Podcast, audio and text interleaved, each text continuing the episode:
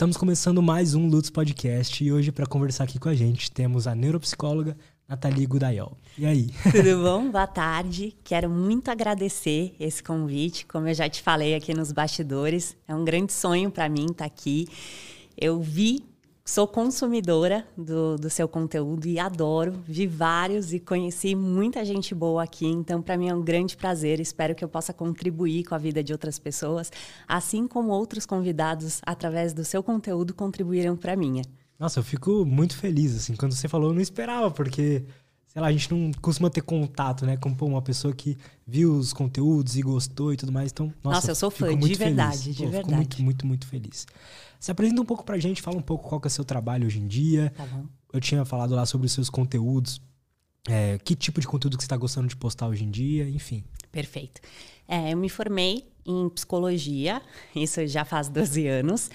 E depois de formada, eu comecei a trabalhar com a psicoterapia propriamente dita. Então, eu atendia bastante paciente no consultório que tinham é, questões diversas, problemas de relacionamento, timidez, depressão, ansiedade. É, aquela base mais, é, o nicho mais normal ali dentro da psicologia.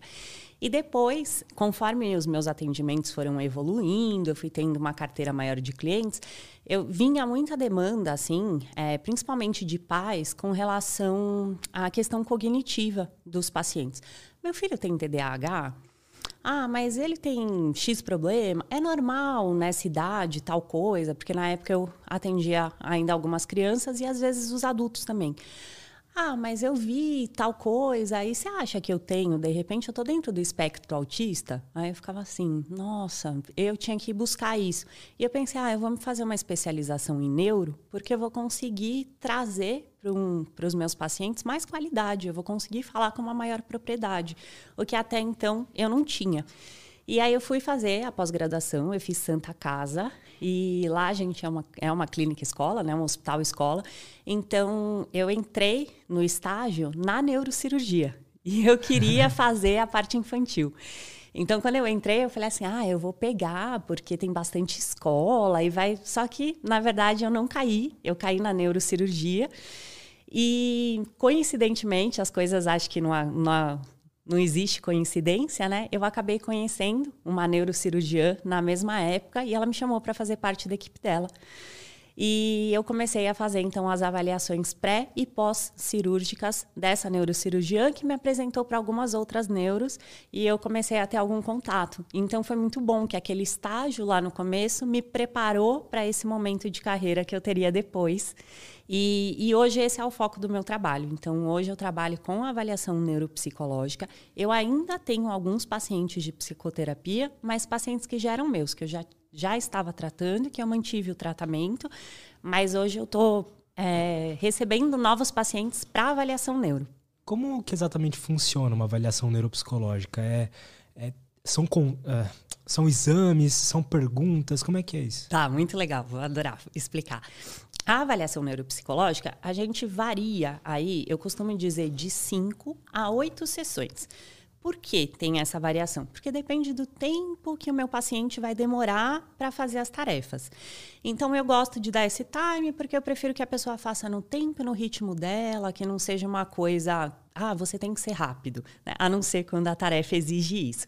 Então a gente faz uma entrevista inicial, uma anamnese, onde a gente vai pegar todos os dados do paciente, seja ele um adulto ou uma criança, aí o responsável vai trazer todos os dados, desde a gestação, amamentação, desfraude, desenvolvimento cognitivo, motor daquela criança, até os dias atuais.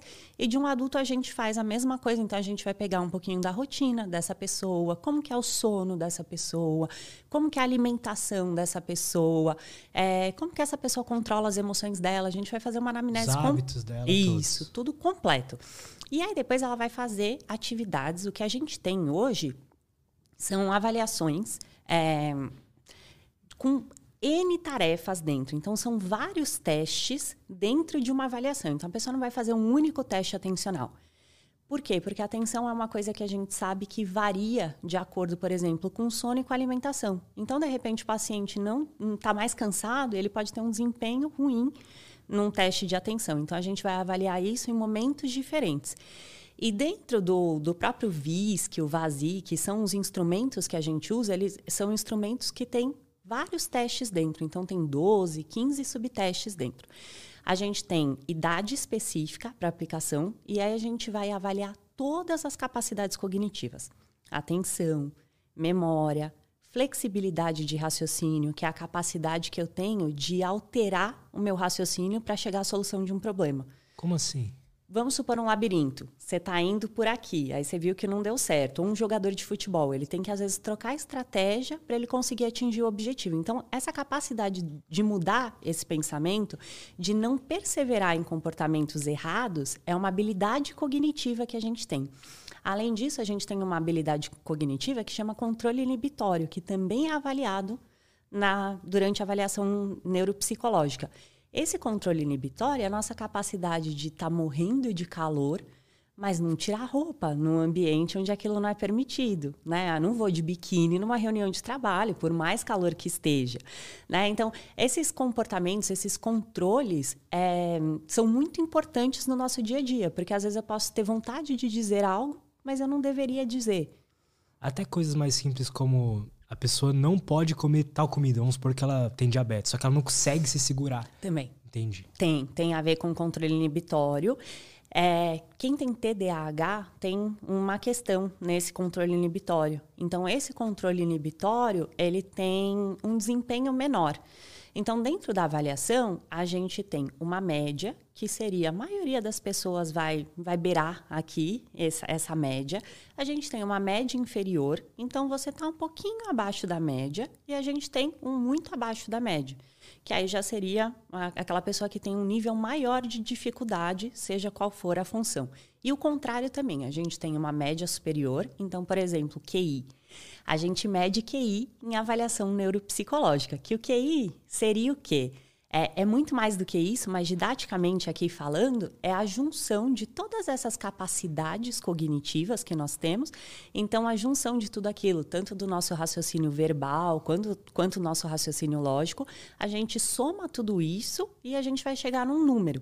E esse QI ele é dividido entre o QI de execução, que é aquela nossa capacidade de atividades que envolvam um pouco mais de lógica, e o QI verbal que é a nossa habilidade linguística. A soma desses dois, a gente tem um QI total. Então, tem muita gente que fala assim, ah, meu QI é acima da média. Ele não, não é que a pessoa é genial, é que dentro da média ali, que seria 100, 110, a pessoa às vezes teve um, um QI um pouquinho maior, assim. Então, ela está numa média superior. E aí tem as pessoas que estão muito acima da média, que aí a gente realmente tem os grandes gênios, enfim, e que também tem alterações comportamentais. Nem sempre esse QI elevado, ele, na verdade, significa que a pessoa vai ter uma capacidade maior na vida ou mais habilidade, porque ele também às vezes gera comportamentos. Então, inclusive, recentemente, a Mata aqui falou que eu não podia esquecer de falar disso. Eu recebi no meu consultório uma, uma história que ficou famosa, por isso que eu vou citá-la aqui, é de uma pessoa que me procurou porque ela se sentia é, com algum tipo de problema que ela não sabia entender o que estava acontecendo. Já fazia psicoterapia. Ele falou: Olha, eu faço, gosto, me ajuda, mas tem alguma coisa comigo, tem alguma coisa errada comigo. Eu fui num neurologista e ele me deu seu telefone. E ele pediu para eu falar com você porque eu tenho que fazer uma reabilitação neuropsicológica. Depois eu vou abrir Beleza. um parênteses, depois eu fecho isso daqui. E aí eu falei assim, ó, antes da gente fazer uma reabilitação, que ele falou assim, porque eu tenho um problema atencional. Aí eu falei, ah, mas ele te deu esse diagnóstico? Ele falou, não, ele falou que era para eu conversar com você antes de voltar lá com ele. Falei, tá bom. Falei, ó, vamos fazer o seguinte, vamos fazer uma avaliação com você para a gente entender o que está acontecendo. Eu vou medir tudo e, inclusive, eu vou avaliar suas questões emocionais, porque a gente também faz uma avaliação de todas as questões emocionais, porque a gente sabe, por exemplo, que uma depressão muito forte ela afeta a cognição da pessoa. Então, às vezes, a pessoa está com uma questão cognitiva, mas por conta da ansiedade, por conta da depressão, e não porque ela realmente tem tá ali com uma falha cognitiva, né? É, é decorrente de. E aí eu falei, ah, vamos fazer então uma avaliação completa, tudo mais. Ah, tá bom. E aí começamos, são vários testes, enfim, ele até veio para São Paulo, porque ele não é daqui, ele é de Minas. Uma parte a gente fez online, aquilo que era possível, eu recebi ele no consultório para fazer os testes que necessariamente precisavam ser presencial. A gente fez uma avaliação completa e ele tinha um QI acima da média, bem acima da média. E, e aí, na hora de dar a devolutiva para ele, eu trouxe isso e falei: olha, lembra quando você me falou que você que as pessoas nem sempre entendiam as suas ideias, que você vinha com muita coisa e que às vezes as pessoas começavam a achar que você estava maluco. Então, isso é porque o seu pensamento, a sua forma de compreensão e de entendimento do mundo, ela é diferente. Você enxerga as coisas de uma forma diferente, você tem um pensamento mais à frente, você é mais acelerado. E aí comecei a trazer uma série de coisas. Ah, lembra quando você me falou que com a sua esposa acontecia assim, assim? Então, então, tal, tal, tal. E isso fez um bem assim tão grande para ele porque ele se compreendeu enquanto pessoa e ele entendeu como ele funcionava e até a gente conversou porque ele é, ele é empreendedor, ele tem uma empresa e ele passou a delegar porque antes ele queria que tudo fosse com ele ele fazer. Então ele queria ser o dono, o empreiteiro, o... e aí eu falei assim, ó, vamos começar a delegar, porque o seu cérebro, o que que acontece? Quando você tem uma ideia, você põe toda a sua energia. A partir do momento que aquele projeto deu certo, você perde o interesse. Para você perde o interesse, você já deixa de gostar, não é mais tão interessante como era. E aí, quando você perde o interesse, lembra que você me falou que você largava um monte de coisa? Então, você vai precisar ter um cara que gosta de, de executar processo e que não gosta tanto de ter ideia. E aí, isso mudou a vida dele. Ele foi chamado para dar uma reportagem uma entrevista numa revista. Com isso, foram milhares de entrevistas. Ele fez questão de me citar e a gente fez um post, inclusive, no Insta, falando, contando essa história, mas principalmente porque o autoconhecimento ele transforma.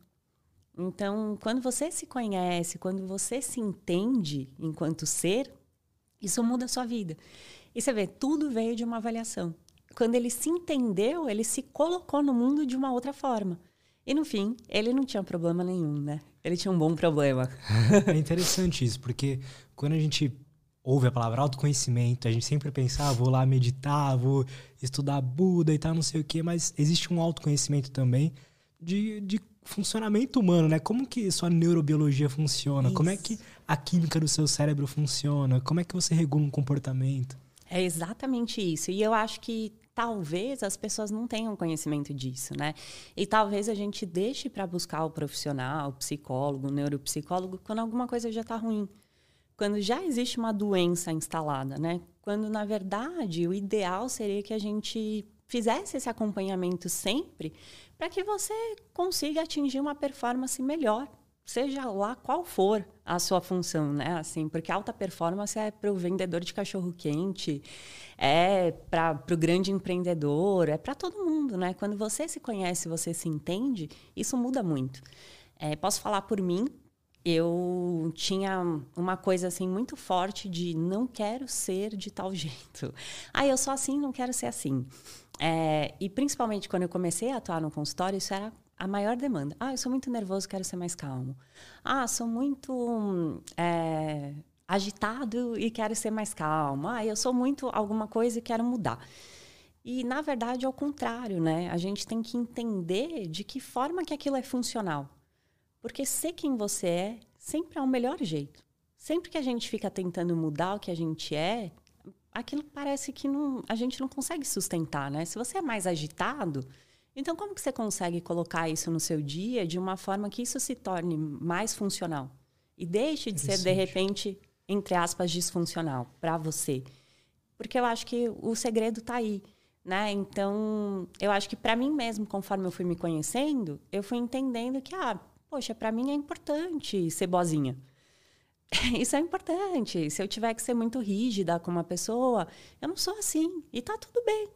Eu não preciso ser desse jeito para eu conseguir o que eu quero, para eu conseguir demonstrar uma autoridade, para eu conseguir me fazer respeitar. Eu posso respeitar o meu jeito de ser e mesmo assim chegar aos meus objetivos. E eu acho que isso com todo mundo. Não importa quais sejam as suas características. Então, acho que isso é autoconhecimento, é você saber usar aquilo que você é a seu favor. Porque se a gente for pensar, por exemplo, você é empresário, você vai contratar alguém. Ah, o que, que é melhor? Você ser uma pessoa introvertida ou extrovertida? Depende. Para quê? Né? Melhor para quê? Sim. Eu vou trabalhar no estoque ou eu vou trabalhar no atendimento ao cliente? O que, que eu vou fazer? Qual que é a função? Porque nem sempre, porque às vezes o introvertido ele fala assim: "Ah, poxa vida, eu não sou extrovertido, então nunca vou dar certo". Mas não, tem um monte de coisa que o fato de você ser introvertido é que na verdade vai te alavancar e te ajudar.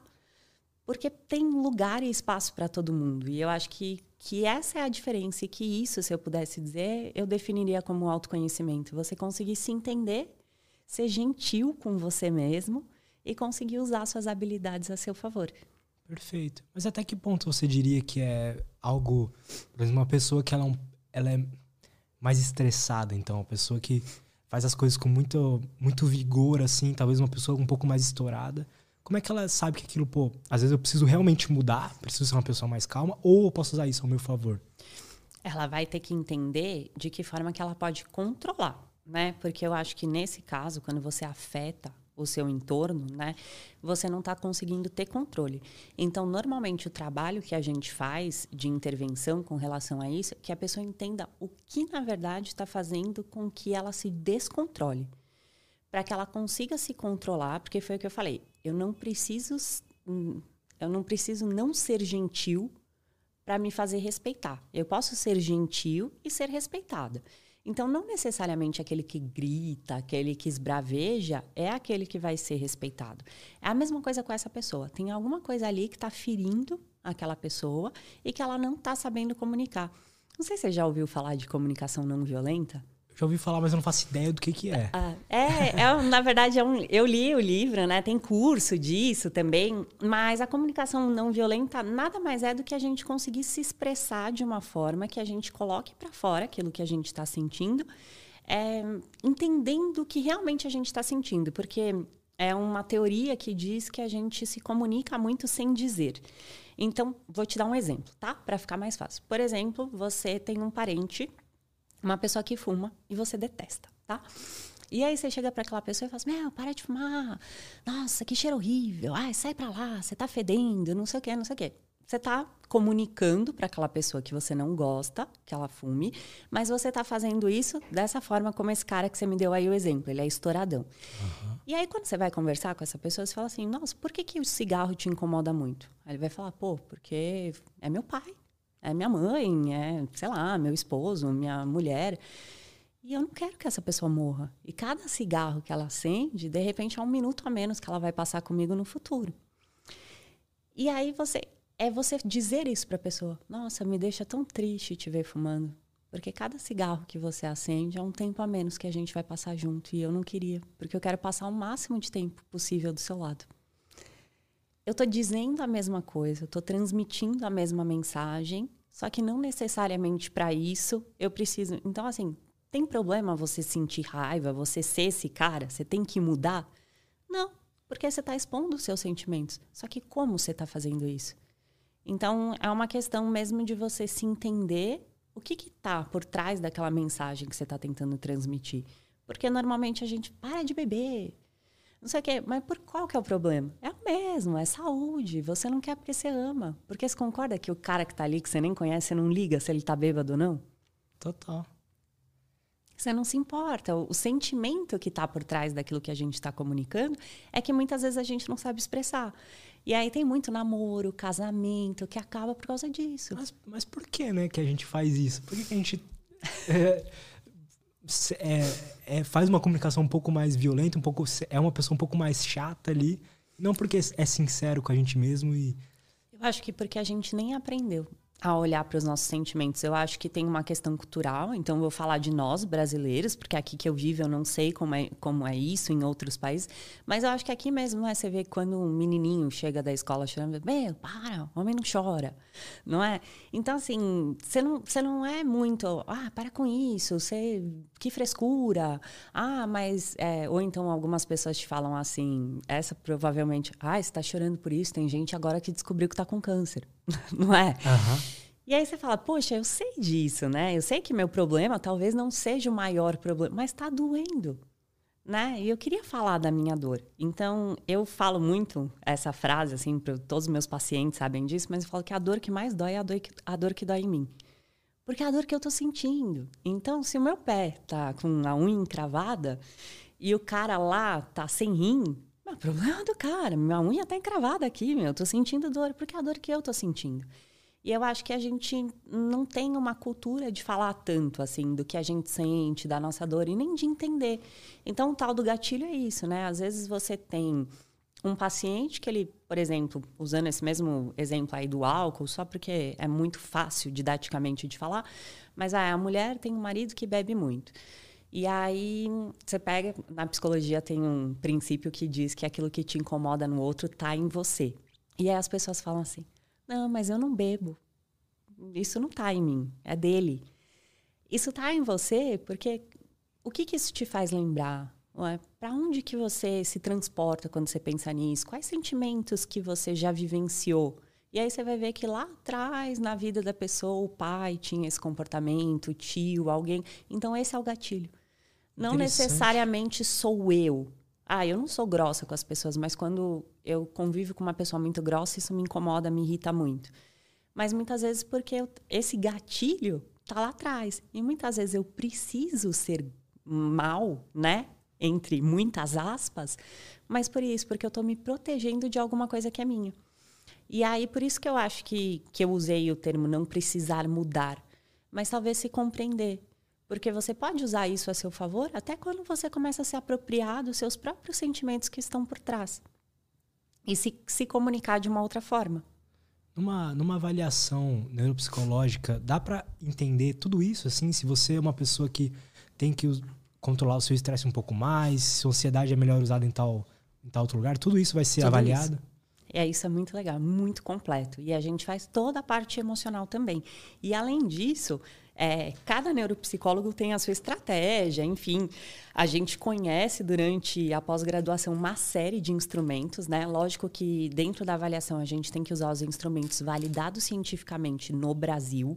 Então, todas as tabelas que a gente usa são para padrões brasileiros, isso é importante de deixar. Alguns instrumentos a gente ainda não tem com, com padronização brasileira, então a gente usa para fins de observação clínica, enfim, para juntar com algum dado que a gente já tenha. E a parte emocional, eu gosto de usar também os testes projetivos que, por exemplo, a gente tem dois tipos de testes na psicologia. A gente tem os diretos e os indiretos, que seriam esses projetivos. Os diretos seriam aquelas, tipo escala. Uh, você está numa festa.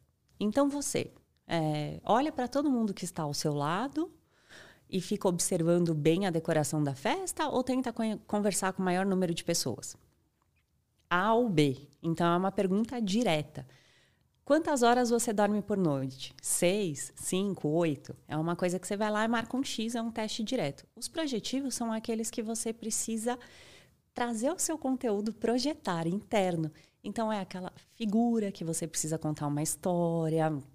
É são esses, um desenho que você faz, tem aquele dos tracinhos que todo mundo fala muito do Detran, né? Do palo gráfico.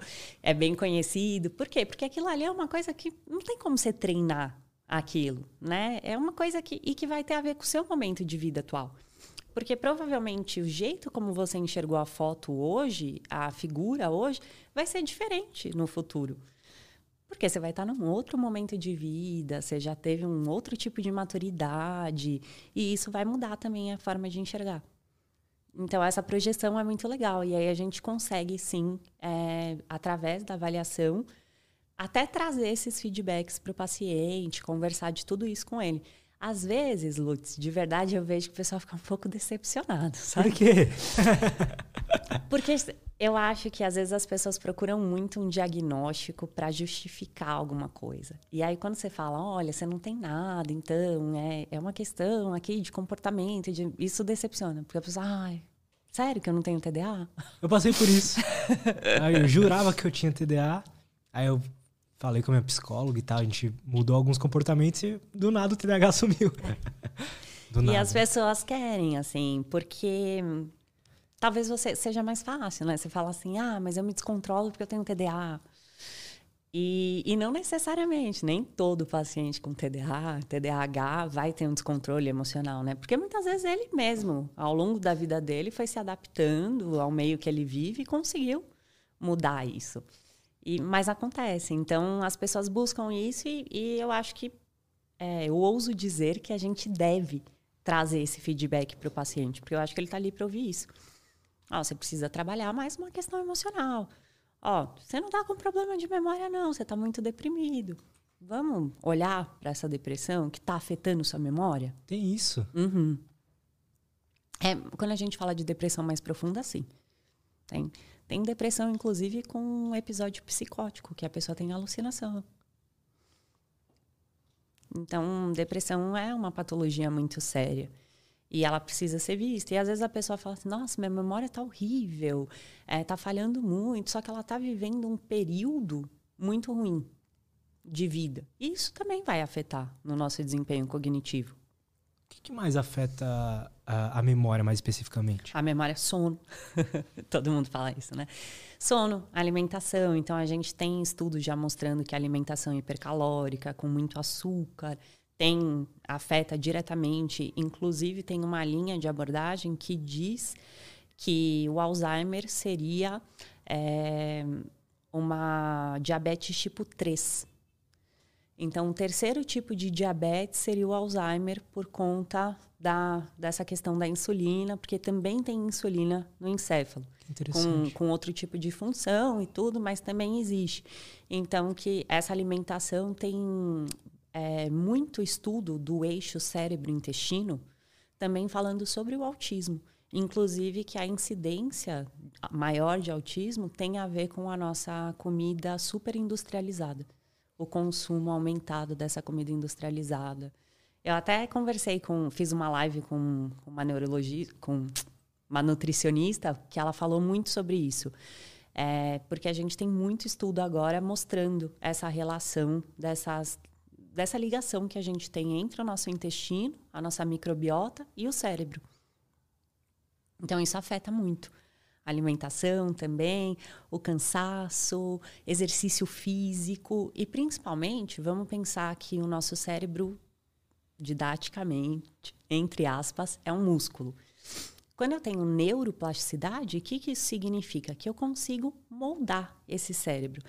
Então, do mesmo jeito que eu vou lá na academia e eu treino meu bíceps e eu cresço meu bíceps, fico com meu bíceps mais forte, eu consigo fazer isso com o meu cérebro. Quanto mais eu utilizar o meu cérebro, quanto mais atividade intelectual eu tiver, melhor vai ser o meu desempenho naquilo.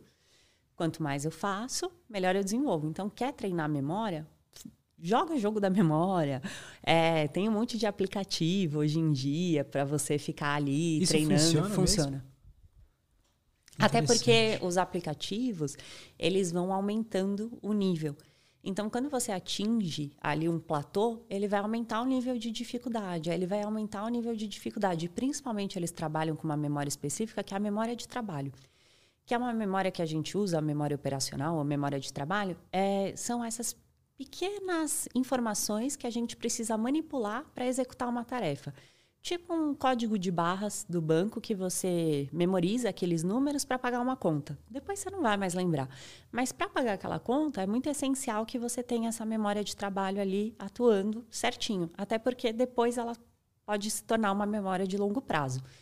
Então, eles, os aplicativos eles trabalham muito essa memória. Então, ele vai fazer você, vai te passar uma sequência numérica e depois vai querer que você fale os números de trás para frente é, usando a ordem inversa. Depois vai acender luz. É, tem os gênios, lembra desse uhum. jogo? Hoje em dia tem aplicativo. Isso. É ótimo para atenção. É um jeito de você treinar a atenção. Inclusive, hoje a gente tem ferramentas é, que são treinamentos cognitivos. E quando você me perguntou da cerebral, uhum. vou falar disso, tá bom? Boa. É, quando começou a pandemia, eu fiquei meio desesperada, assim. e aí eu falei, nossa, meu Deus, como é que vai ser tudo isso? Porque, caramba, estava meio assustada, não sabia como é que ia ser.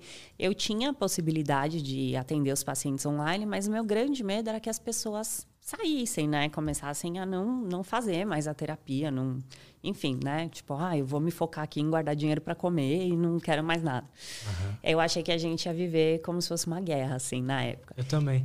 e aí eu cheguei pro, pro meu marido e falei assim, nossa, vai acabar tudo, não sei o quê. Meu.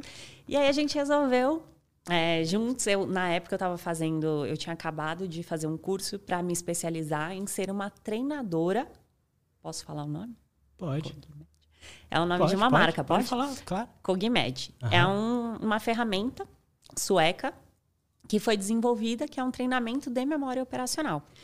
E eu tinha me especializado nisso, por quê? Porque eu ia usar isso como recurso para os meus pacientes. Eu não queria chegar para a pessoa e falar: Ó, oh, você tem TDAH. Beijo. Tchau, tchau. Sabe? Eu queria uhum. ter uma solução. De, oh, e a gente tem isso daqui de solução para te apresentar. Então eu queria ter um depois com esse paciente. E aí eu fui atrás desse depois, de como que eu podia instruir o meu paciente, o que, que eu podia trazer de, que é o que eu te falei lá, de reabilitação neuropsicológica. Eu reabilito esse meu paciente quando alguma dessas funções cognitivas ela está abaixo do esperado e eu vou treinar esse cérebro através da neuroplasticidade para que ele tenha uma resposta mais adequada. Então, é, é assim que eu faço uma reabilitação. Vamos usar isso numa cirurgia? Ah, o paciente fez uma cirurgia, removeu um tumor e de repente isso afetou a memória dele. E aí a gente vai trabalhar a memória em reabilitação neuropsicológica para que ele consiga, através da neuroplasticidade, melhorar aquela capacidade cognitiva. Demais isso. E o Cogmed foi um treinamento que eles é, desenvolveram para TDAH. E depois deu muito certo. É, é uma ferramenta, como se fosse um joguinho. É um joguinho você joga lá na internet. E, e aí os alunos começaram a ir muito bem e eles falaram assim: nossa, e se a gente der para todo mundo? Será que quem não tem TDAH também vai melhorar? E aí eles viram que sim. E aí, na época, muitos neurocientistas é, foram contra, né? Se opuseram. E eles colocaram esses neurocientistas juntos ali no projeto. Pô, vem cá ver, não sei o quê. E muitos deles disseram, poxa, é possível realmente treinar essa memória de trabalho, deixar ela mais potencializar essa memória de trabalho. E aí eles começaram a usar a ferramenta para empreendedor, atletas de alta performance, enfim, uma gama de pessoas. E, a pessoa que quisesse é, performar... vestibulando. Cognitivamente melhor, né? É, concurseiros, tudo isso. E eu tinha acabado de fazer isso, a ferramenta estava pronta, né? Eu precisava... É obrigatório que você tenha um tutor, não é algo que você pode entrar e fazer. Você precisa ter alguém como se fosse o seu personal trainer, que vai lá treinar com você. Você não pode fazer sozinho, diferente. É uma academia para o cérebro, mas você precisa estar acompanhado de um professor. E eu tinha acabado de fazer a formação para ser uma professora. E aí a gente começou a fazer um monte de vídeos sobre isso. A gente começou a falar de funções cerebrais para que as pessoas entendessem. Porque quando a gente fala didaticamente, a gente separa, né? Ah, isso daqui é isso. Mas, na verdade, tudo funciona junto. Então, dá um efeito dominó. Se você melhora a sua memória, se você me melhora a memória operacional, você vai melhorando a sua memória de longo prazo, vai melhorar a sua capacidade atencional, vai melhorar a sua memória, vai melhorar a sua flexibilidade de raciocínio, o controle inibitório, uma coisa vai englobando a outra. E aí, no fim, a ferramenta acabava que englobava uma série de, de questões e a gente começou a primeiro trazer uma instrução para o público sobre o que, que era aquilo e depois, de que jeito que ter aquilo melhorado faria é, uma diferença na performance, no dia a dia, para todos. Então, a gente não focou só em criança com TDAH, a gente focou em todo mundo. E a gente fazia vídeo de domingo a domingo. É, meu marido é publicitário e ele editava todos os meus vídeos. Então, a gente chegava na agência de domingo, é, gravava e ele ficava a tarde inteira editando vídeo, assim, fazendo capa, subindo tudo, não sei o que. A gente achou que a gente ia ficar muito milionário, que a gente ia ter que contratar uma equipe. A gente não vendeu tudo que a gente imaginou. Mas a gente foi indo muito bem, assim, no Insta e tal, fomos crescendo e tal, né, né, né consegui chegar a 200 mil seguidores. E aí eu fui hackeado. Aí eu perdi o meu Instagram, então eu tive que começar de novo e aí eu coloquei outro nome, enfim. E, e aí a gente, eu comecei o trabalho de novo de formiguinha e hoje já não tanto voltado para essa parte de vender essa ferramenta, porque as coisas normalizaram, consultório, né? No fim, graças a Deus, deu tudo certo. Eu consegui manter os pacientes, enfim. Eu estava, na época da pandemia, eu estava no final da minha formação, da minha pós-graduação.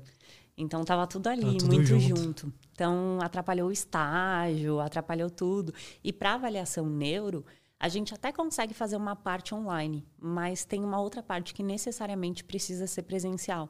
Então, eu precisaria ter esse contato com o paciente, ele precisaria ir até o meu local de trabalho. E naquela época tinha muita gente que não saía de casa por nada, né? Total. E aí, uh, depois que você identifica quais são, o que, que aquela pessoa pode talvez estar tá abaixo da média ali, qual que é o processo para ir ajustando? Você disse que tudo volta meio que para a memória é, de trabalho, né? Certo? Tá. E aí, como é que se melhora isso, assim? Tá. Tem o sono, tem a alimentação, mas qual que é o processo? Nem tudo volta para a memória de trabalho, tá. tá. Ela é uma parte que a gente usa para o resto. Então, a atenção é a nossa primeira função psicológica superior. Para eu poder manter uma conversa, eu preciso prestar atenção naquilo que você está me falando. Então, se eu não tenho uma atenção muito boa, provavelmente eu vou prejudicar aquela minha memória de trabalho, a minha memória de curto prazo, a minha memória de longo prazo, a minha flexibilidade eu, vai desencadeando em cadeia. Porque, né, se eu não estou prestando atenção, talvez eu perdi informação. Faz todo sentido. Então, depois a gente tem as outras funções. O que eu quis te dizer naquela hora é que quando a gente tem uma função, se a gente melhora uma coisa, a gente melhora a outra. Às vezes você foi só treinar o bíceps.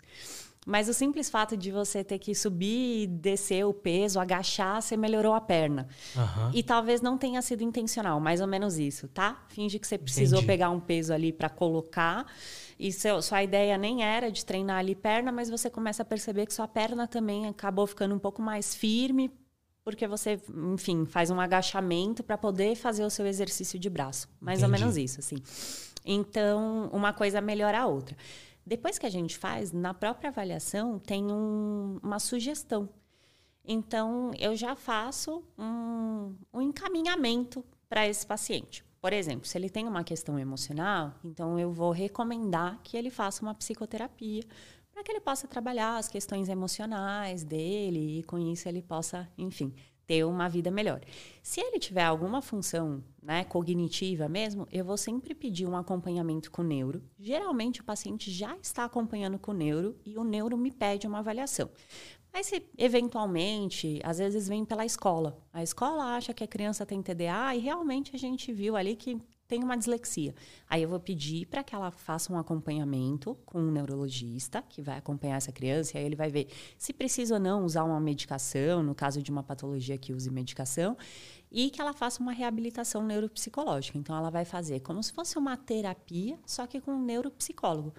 Para justamente fazer isso que a gente falou, treinar aquela habilidade específica ali. Então ela vai fazer uma terapia voltada para a parte cognitiva, mesmo para aquela função cognitiva.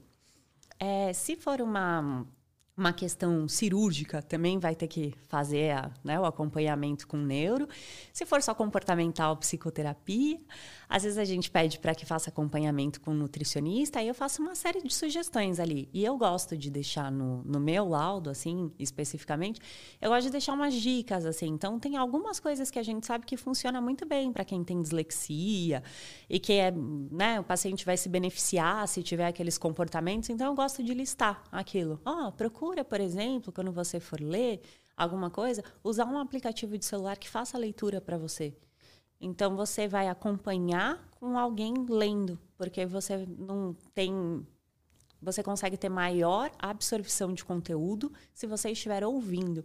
E aí, se você acompanha junto ouvindo. Então, eu dou alguma diquinha, assim, de algo uhum. que a gente já sabe, que funciona para todo mundo, que já foi testado. E, e aí, a pessoa vai para o encaminhamento. E às vezes não é nada, né? No caso do, do Mineirinho, ele quis continuar, é, porque ele queria é, manter umas estratégias até mais para a questão empresarial e tudo mais. Então ele quis manter aí com uma, com uma reabilitação neuro mais, mais trabalhada para essa questão dos, dos focos dele, mas talvez seria uma pessoa que não precisaria. E alguns vão para algum tipo específico de tratamento porque precisa. Uhum.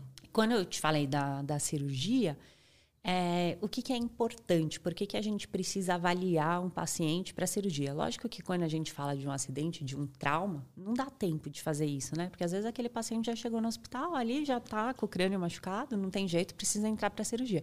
Mas sempre que você sabe que você vai operar aquele paciente, que você vai abrir o crânio dele, é legal que você faça uma avaliação, porque você consegue entender como que ele estava e depois como que ele ficou depois daquela cirurgia. Então, você, depois de um período, lógico, de operado, você consegue entender se ele teve uma melhora, se aumentou o desempenho, se piorou, se teve alguma coisa. E também quando a gente fala de região de tumor, os neurologistas eles precisam saber qual é o hemisfério dominante da pessoa, para que eles consigam entender de que forma que eles vão se comportar ali na hora de operar o paciente. Como assim?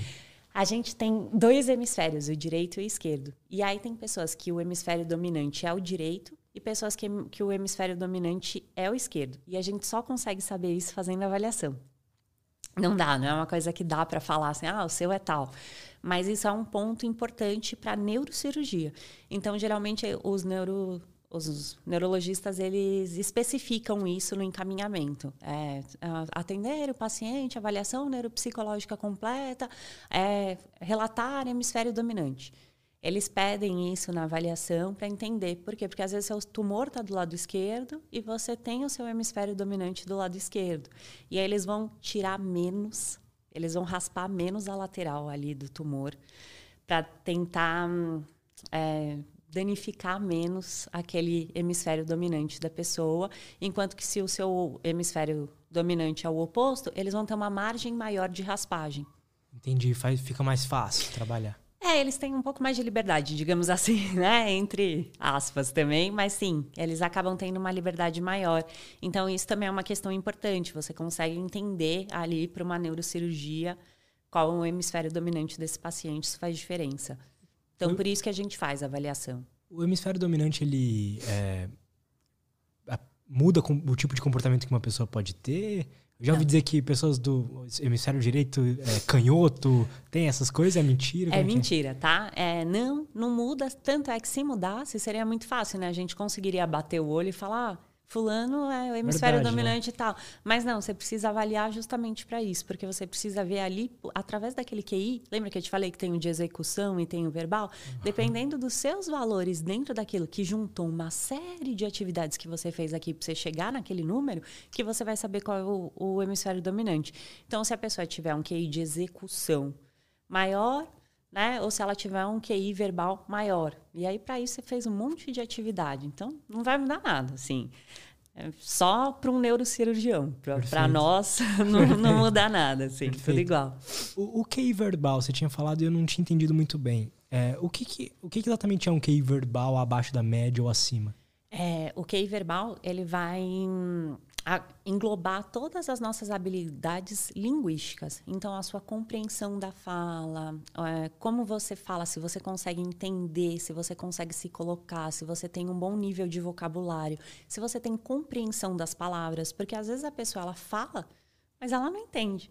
Às vezes uma pessoa lê um texto perfeitamente, mas ela não interpreta aquele texto, né? Você fala, o que, que você leu? A pessoa fala, nossa, eu não sei. sei mas ela não errou nada de repente a leitura dela é muito boa, assim, ela não erra palavras nem nada, ela fala com muita compreensão, mas ela não entende. Então, tudo, tudo que envolve essa habilidade linguística faz parte desse QI verbal. Então, sempre que a gente tem teste, a gente faz teste de compreensão, a gente faz teste de fonema, de separar sílabas. É, lembra disso lá uhum. da escola?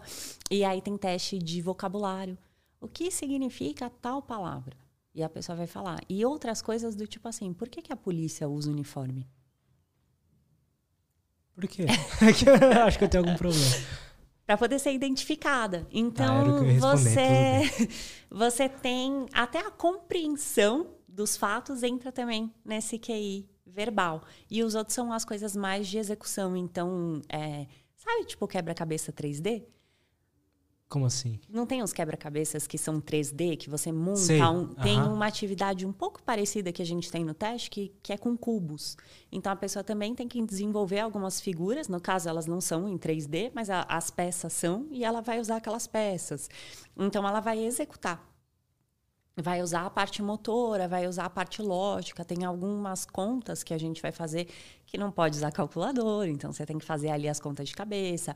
E aí vai desde uma conta simples, tipo um troco, que você vai até um qual a média dos números, tal, tal, tal. porque vamos pensar que tem pessoas aí que vão ter um QI super alto, então Total. tem uns vai o nível também vai aumentando de, de dificuldade e pensando também na idade. Então, lógico que você não vai exigir de uma criancinha que ela fale para você. Então, é por isso que todos os testes têm a sua faixa etária certinho, tudo bonitinho. Legal. Que a gente tem aquilo que é esperado para aquela idade.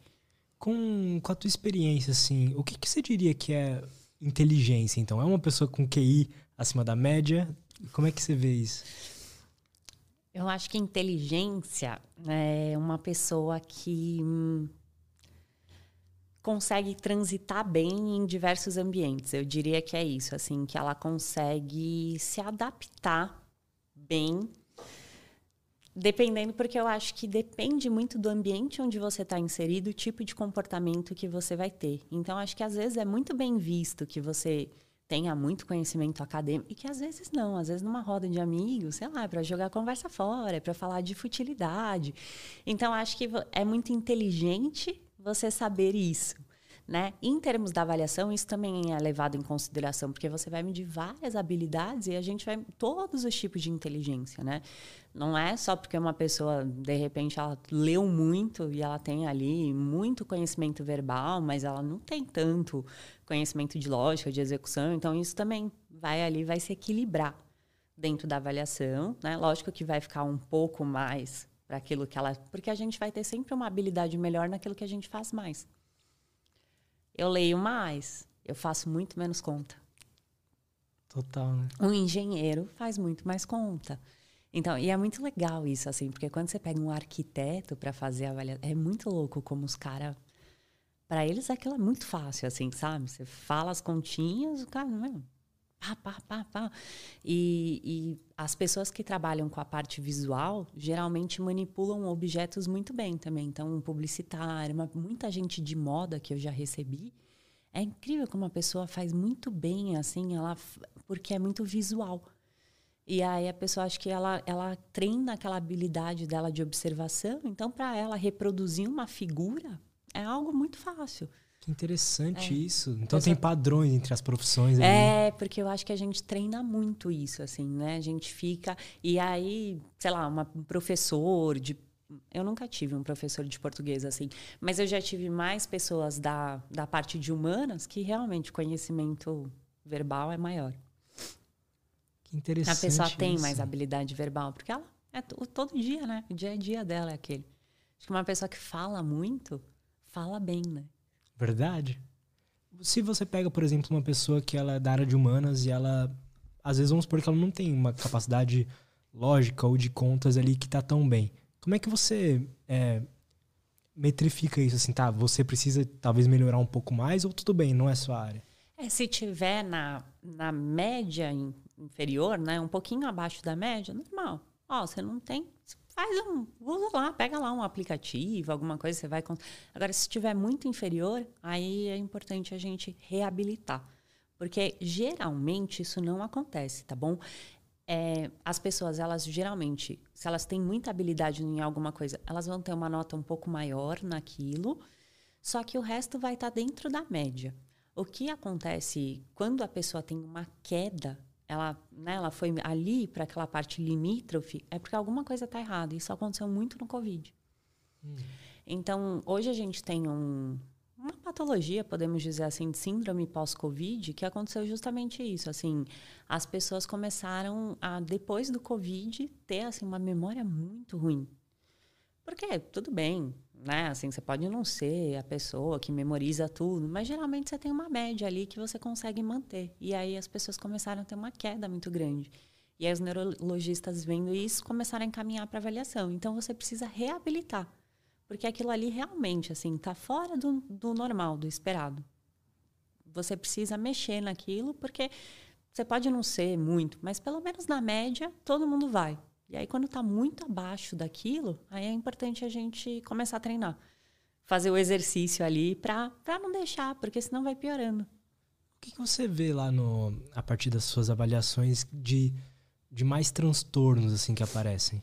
Acho que a dislexia é o mais comum para transtorno de aprendizagem, de criança e tudo.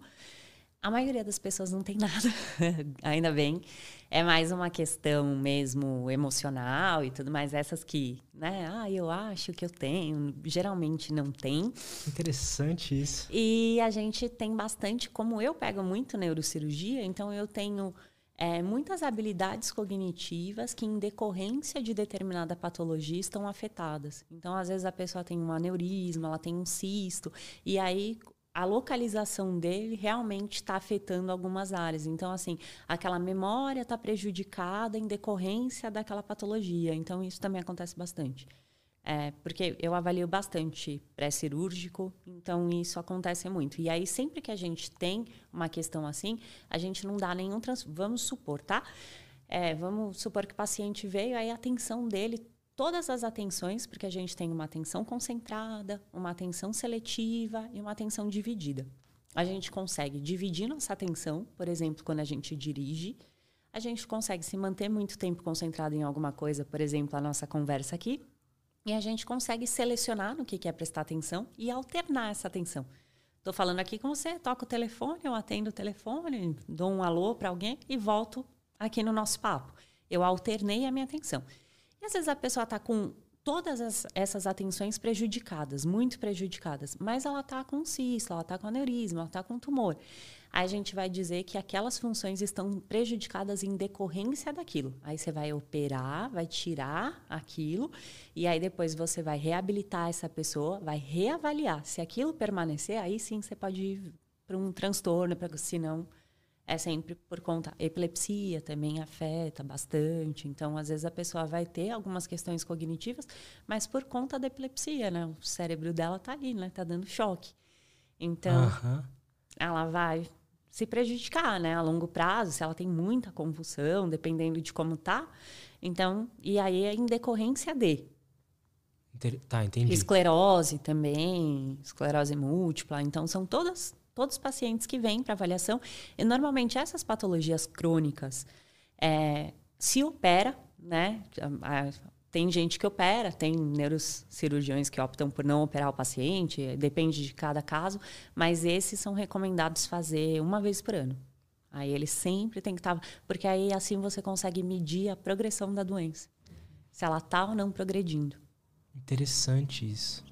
E assim, qualquer pessoa pode ir lá e, e, fazer uma, uma avaliação, você diria? Pode, qualquer um pode fazer, isso não, não, não tem nenhum tipo de contraindicação.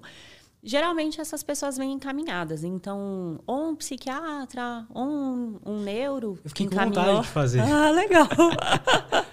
então vamos fazer, eu faço a sua, tá?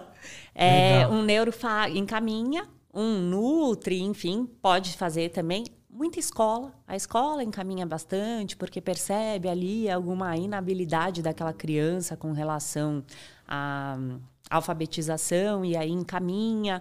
Às vezes vem adolescente também, assim, um pouco mais tardio, mas que também foi encaminhado pela escola, porque a escola começa a, a achar que não, alguma coisa não está tão legal, está disfuncional e encaminha. Então vem muito encaminhamento. Eu tive poucos pacientes que vieram assim de livre e espontânea vontade. Quem fez a avaliação comigo é porque já era meu paciente, aí sabia que eu estava. Ah, eu quero saber meu QI, faz minha avaliação, faço. Entendi. Faço, estava treinando, queria quanto mais gente eu atendesse, melhor. Fiz em todo mundo, né? Fui testando a família, fazendo em todo mundo, porque é diferente da, da psicoterapia, a avaliação neuropsicológica não tem a questão da ética.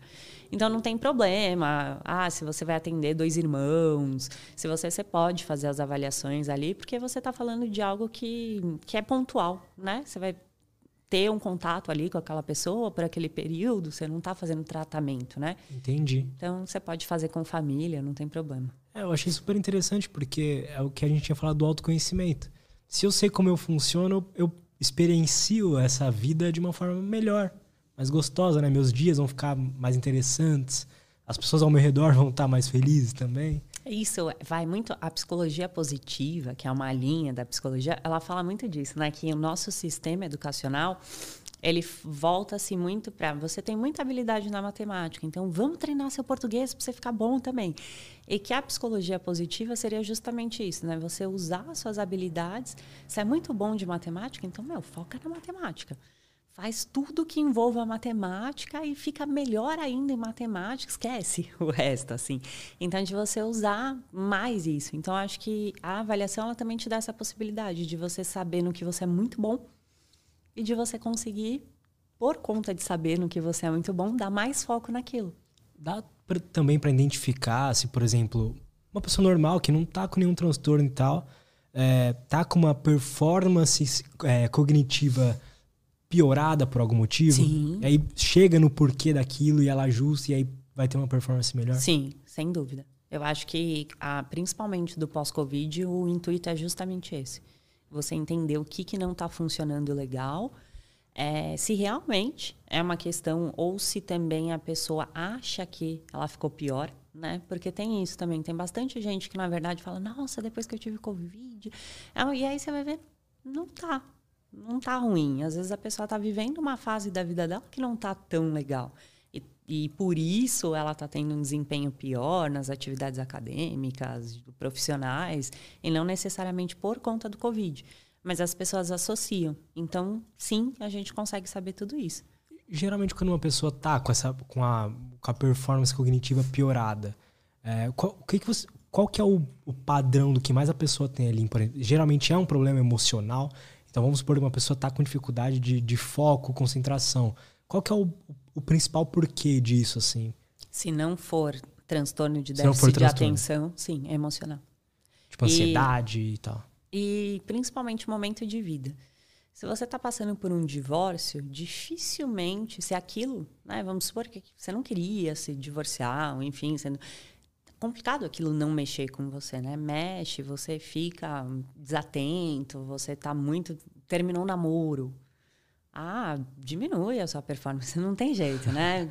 é inevitável. E começou a namorar também, tudo é a pessoa, então você fica muito apaixonado. E aí você perde também, você fica um pouco sem foco quando você está muito apaixonado, porque tudo te faz lembrar.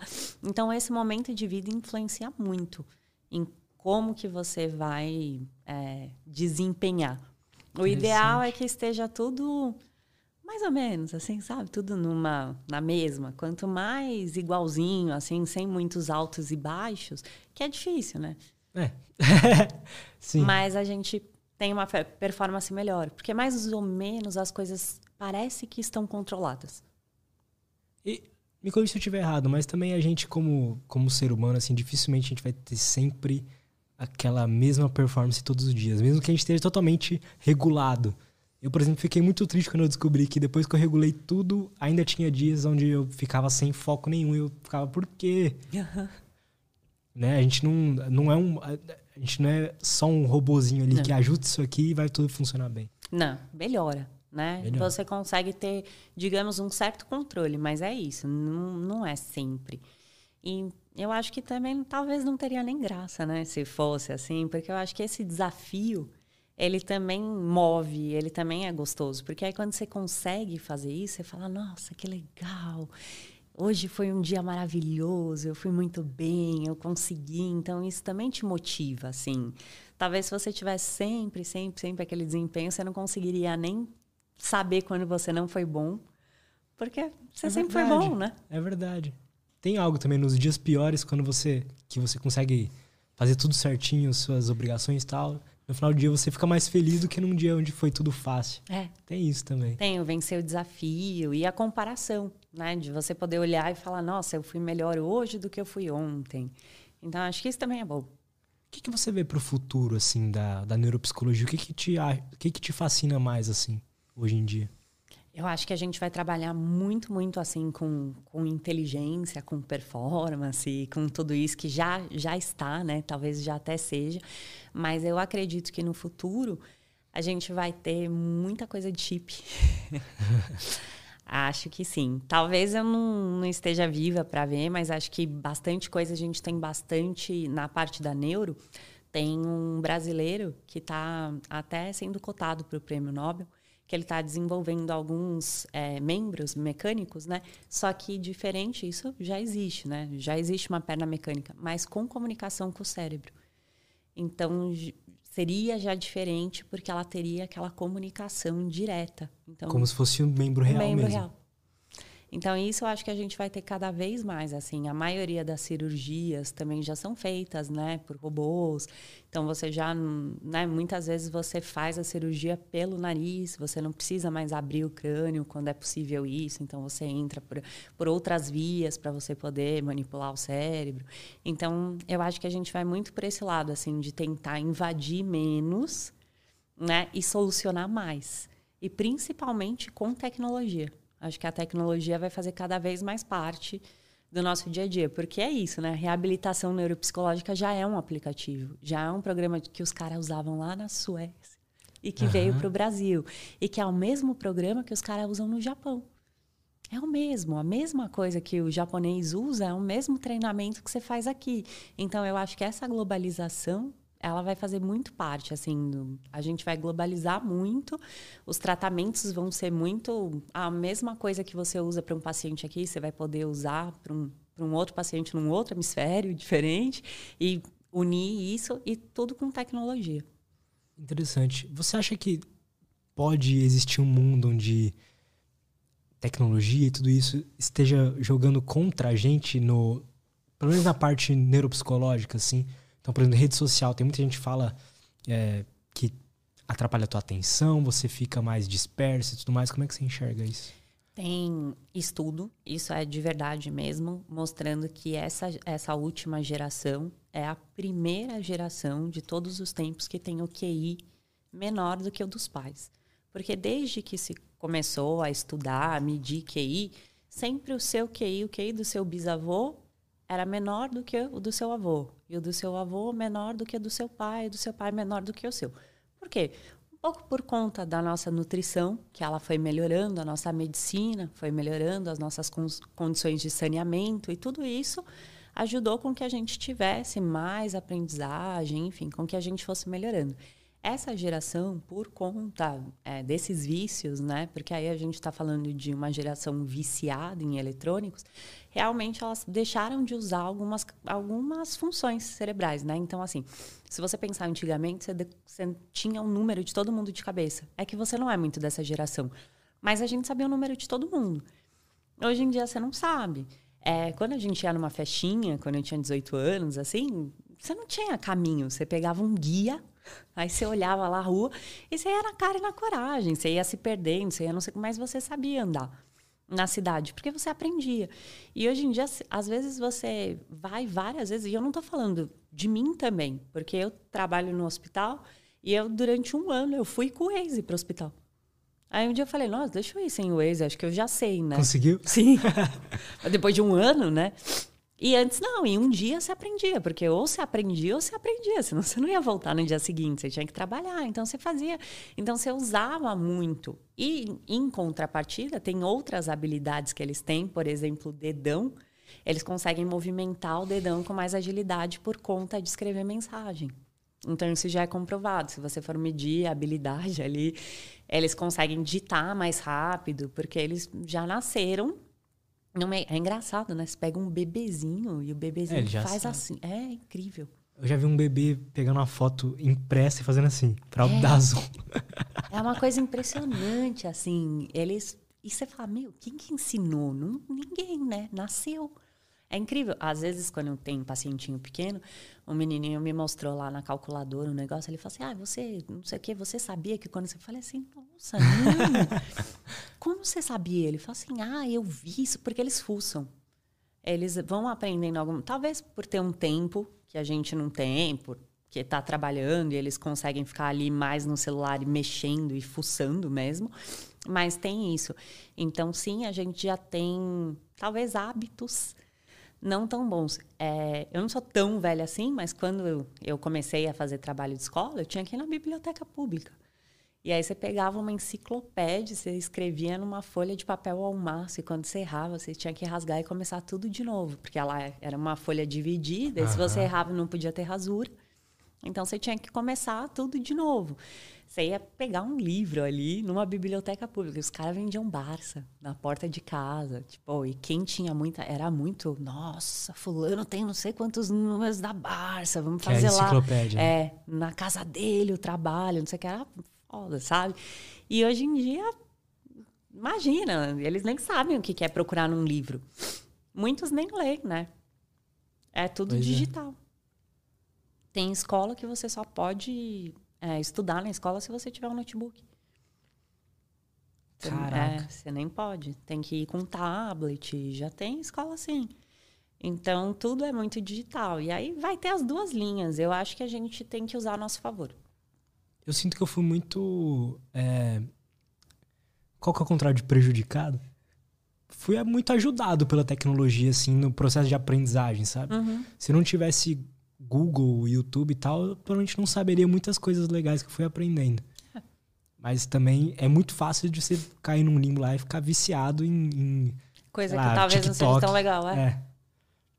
E eu acho que essa própria ferramenta assim do TikTok, ele traz muita coisa que você não tá esperando, né? E isso te prende um pouco a atenção assim, porque às vezes vem um vídeo ali de um conteúdo que você fala assim: "Nossa, eu nunca ia buscar por Pois isso". Mas como ele chegou para você, não sei, a coisa mexe com você assim, né? É incrível como eu eu tava vendo outro dia de uma moça, não sei o que, a história de uma mulher, e eu me peguei porque eu achei que era uma história de amor e quando eu vi era uma história de assassinato. Mas como eu já tinha começado a ouvir a história, eu fui até o final. Aí eu falei assim, nossa, mas por que, que eu fui assistir isso? assim Então é uma coisa que mais você faz e você nem percebe como você se envolveu com aquilo. Mas como eu tinha começado a ver, eu falei, ah, agora eu quero ver, né? O que aconteceu, como que ela morreu, né? tipo, aquilo te prende, assim, que é a mesma coisa que eles usavam na TV lá antigamente. Ah, não sai daí, que depois do comercial a gente vai te Verdade. mostrar o que está dentro dessa caixa. E aí é que você ficava lá, comerciais e mais comerciais, buscando. Até que você visse e fala, nossa, não acredito que eu fiquei duas horas aqui para ver que tinha um sapo dentro da caixa. Uma coisa bem idiota, Total. assim. Mas é bem isso, assim. Eles, e eles sabem usar isso, né? As coisas são feitas e editadas de um jeito Tem um monte usar. de neurocientista lá, né? Ajudando eles. É. tem. Mas tem ferramenta boa também. Tem esses aplicativos, tem um monte de coisa educacional. Então, Pois eu é. acho que é saber aproveitar. Tem um monte de criança que aprende inglês. Tem um monte de ferramenta legal, É verdade. assim. Né? E hoje em dia, ainda mais com, com as canetas e tal, nossa, você consegue trabalhar a coordenação motora fina. É bem legal, assim. Você vê que, que tem algumas habilidades ali que são bacanas. Depende muito de para onde você está levando, né? Mas tem pesquisa disso, de que a- a- as crianças estão vindo com QI menor do que o dos pais? Tem, tem pesquisa disso. É, inclusive, tem livro publicado sobre isso. É, tem vídeo no- lá no YouTube sobre isso que eu fiz, justamente falando Ah, legal, disso. Sim, tem, a gente já tem essa comprovação.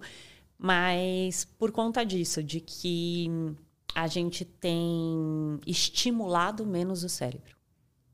É, porque tudo vai da estimulação, né? Você vê que tem uma criança autista e uma criança autista. Tem um autista que às vezes, nossa, criança ah, tem um desempenho maravilhoso. E tudo, mas aí você vai ver, a criança faz fono, faz nutrição, faz psicólogo. Faz- criancinha. é, e os pais levam, e aí leva no museu. E aí você fala assim, nossa, sério, tem autismo? E aí você vai ver uma outra criança ali que mora num lugar onde tem menos recursos, sei lá, no interior do Nordeste. A criança às vezes tem dificuldade de falar. E aí você fala, nossa, mas meu primo tem autismo e, meu, ele fala tudo, ele tem canal no YouTube e tal. Mas é isso, né? Muito o que você está estimulando o seu cérebro. Então, as pesquisas têm mostrado isso, assim, que as pessoas estão estimulando menos. Você usa menos a memória, você usa menos a atenção. Você não tem muita paciência, né? Pois é. Minha cunhada hoje fez um comentário legal a esse respeito na hora do almoço. Ela falou que para ela o WhatsApp demorou para lançar o- a versão 3x. Porque, meu, quando ela olha e vê que o áudio tem dois minutos, ela já fala, nossa, dois minutos. E é isso, né? A gente, Confesso que eu tenho isso também. a gente, hoje em dia, a gente não tem paciência, né? E você pensa como era antigamente. Ah, tinha que mandar uma carta. Aí fulano ia receber. Aí ele escreve, aí ele ia mandar. E aí tinha toda aquela espera. Não era assim, né? Então a gente foi perdendo algumas habilidades. A gente foi ficando impaciente Foi mesmo. né? completamente. Nossa, eu... E criancinha, se você sentar do lado e eles começarem a assistir alguma coisa, nossa, dá uma raiva, porque você tá na metade, o cara faz assim. Aí você fala assim, meu, mas eu tava vendo. Ah, não, mas tava chato. Eles não veem um vídeo até o final. Não assiste. Isso se fosse explicar em, em neurotransmissor seria o quê? Dopamina? É, ali, que ele dopamina, quer toda hora. Excesso, é. Ele mimou, né? Como diria o Wesley, fazendo aqui um. É, mimou muito aquele sistema dopaminérgico. Então, ele quer muita, muita dopamina, muita dopamina, não tem paciência de esperar e tem a ver com aquele controle inibitório.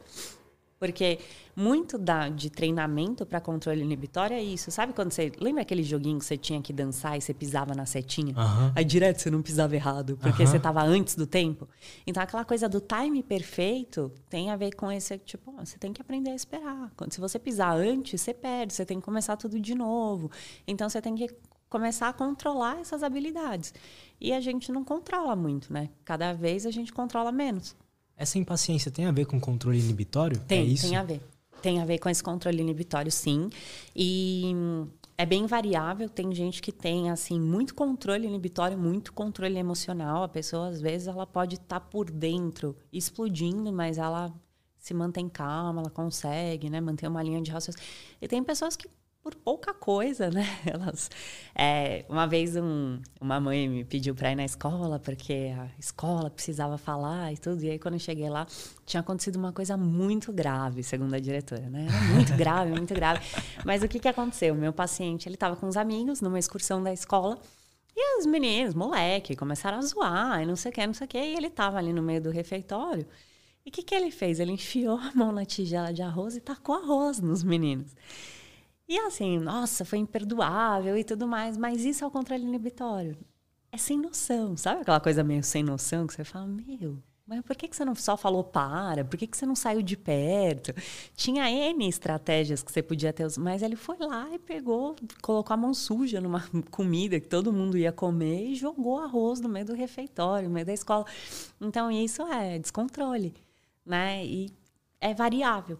Então, mas que tem a ver sim com sua história de vida e com quanto que você vai treinar essa habilidade, porque também não deixa de ser uma habilidade. Tem gente que tem uma paciência que você fala, nossa. não é muito paciente, a pessoa fica lá. Ah, quem medita. Você vai pegar esses monges assim, Verdade. nossa, eles ficam muito tempo meditando. Inclusive tem uns estudos legais que foram feitos com monges que você vê que eles têm um monte de, de habilidades que eles conseguem manter a temperatura corporal, uma série de coisas, inclusive já medido em laboratório, mesmo comprovado por conta da meditação. Pois é, isso é incrível. É incrível. A mente é incrível, não é? Demais. Nossa, é incrível. Tudo que sua mente pode fazer é incrível, incrível. Assim. Só o fato de poder treinar essas coisas. Então, um monge ele chegou ali, no começo ele não era assim, né? Aquilo foi melhorando nele. Ou mesmo uma pessoa que tem tá com controle inibitório ruim ali, é- e é Você possível você mudar isso, né? Melhorar É. isso. É muito interessante. Tudo que você quiser, assim, você consegue, né? Treinar, melhorar, potencializar, mudar. E recentemente eu vi aquele filme 13 Vidas. Não sei se vocês já viram. É um filme que tá na Amazon. É sobre o resgate daqueles meninos que ficaram presos naquela caverna em 2018. E eles fizeram resgate. Nossa, é incrível esse filme, sim, muito, muito legal mesmo. E ali os meninos, eles ficaram durante 10 dias, os, os mergulhadores ainda não tinham encontrado eles, né? Então eles estavam sozinhos ali. E aí, quando os, os dois primeiros mergulhadores conseguem chegar até o local onde eles estão, eles estão 10 dias sem comer, né? E aí ele pega e fala assim: Nossa, todos vocês estão vivos e tal. Eles falam assim: ah, a gente está vivo por causa do nosso treinador. Ele ensinou a gente a meditar. Então ele senta com os meninos e aí tem uma hora que eles estão porque assim eles não podem ficar com as lanternas acesas, porque quando chega gente eles têm que ter luz para o pessoal ver onde é que eles estão. Então eles precisam ficar lá no escuro, sem comida, qualquer pessoa enlouqueceria. E aí o treinador fazia eles sentarem e aí tem até uma cena do filme, eu não sei o quanto disso é real, enfim, né, baseado em fatos reais, mas que o menino começa a, a ficar ali um pouco desesperado e aí o treinador vira e fala assim para ele: "A sua mente cria o seu medo. Respira". E aí ele pega e fala: "Começa a pensar numa coisa bem serena". E aí eles fazem uma roda de meditação e aos poucos começam a apagar as luzes. E aí eles vão respirando profundamente. Então, assim, o fato deles terem tido essa experiência Nossa, meditativa demais. fez com que eles porque foram 18 dias para tirar todos.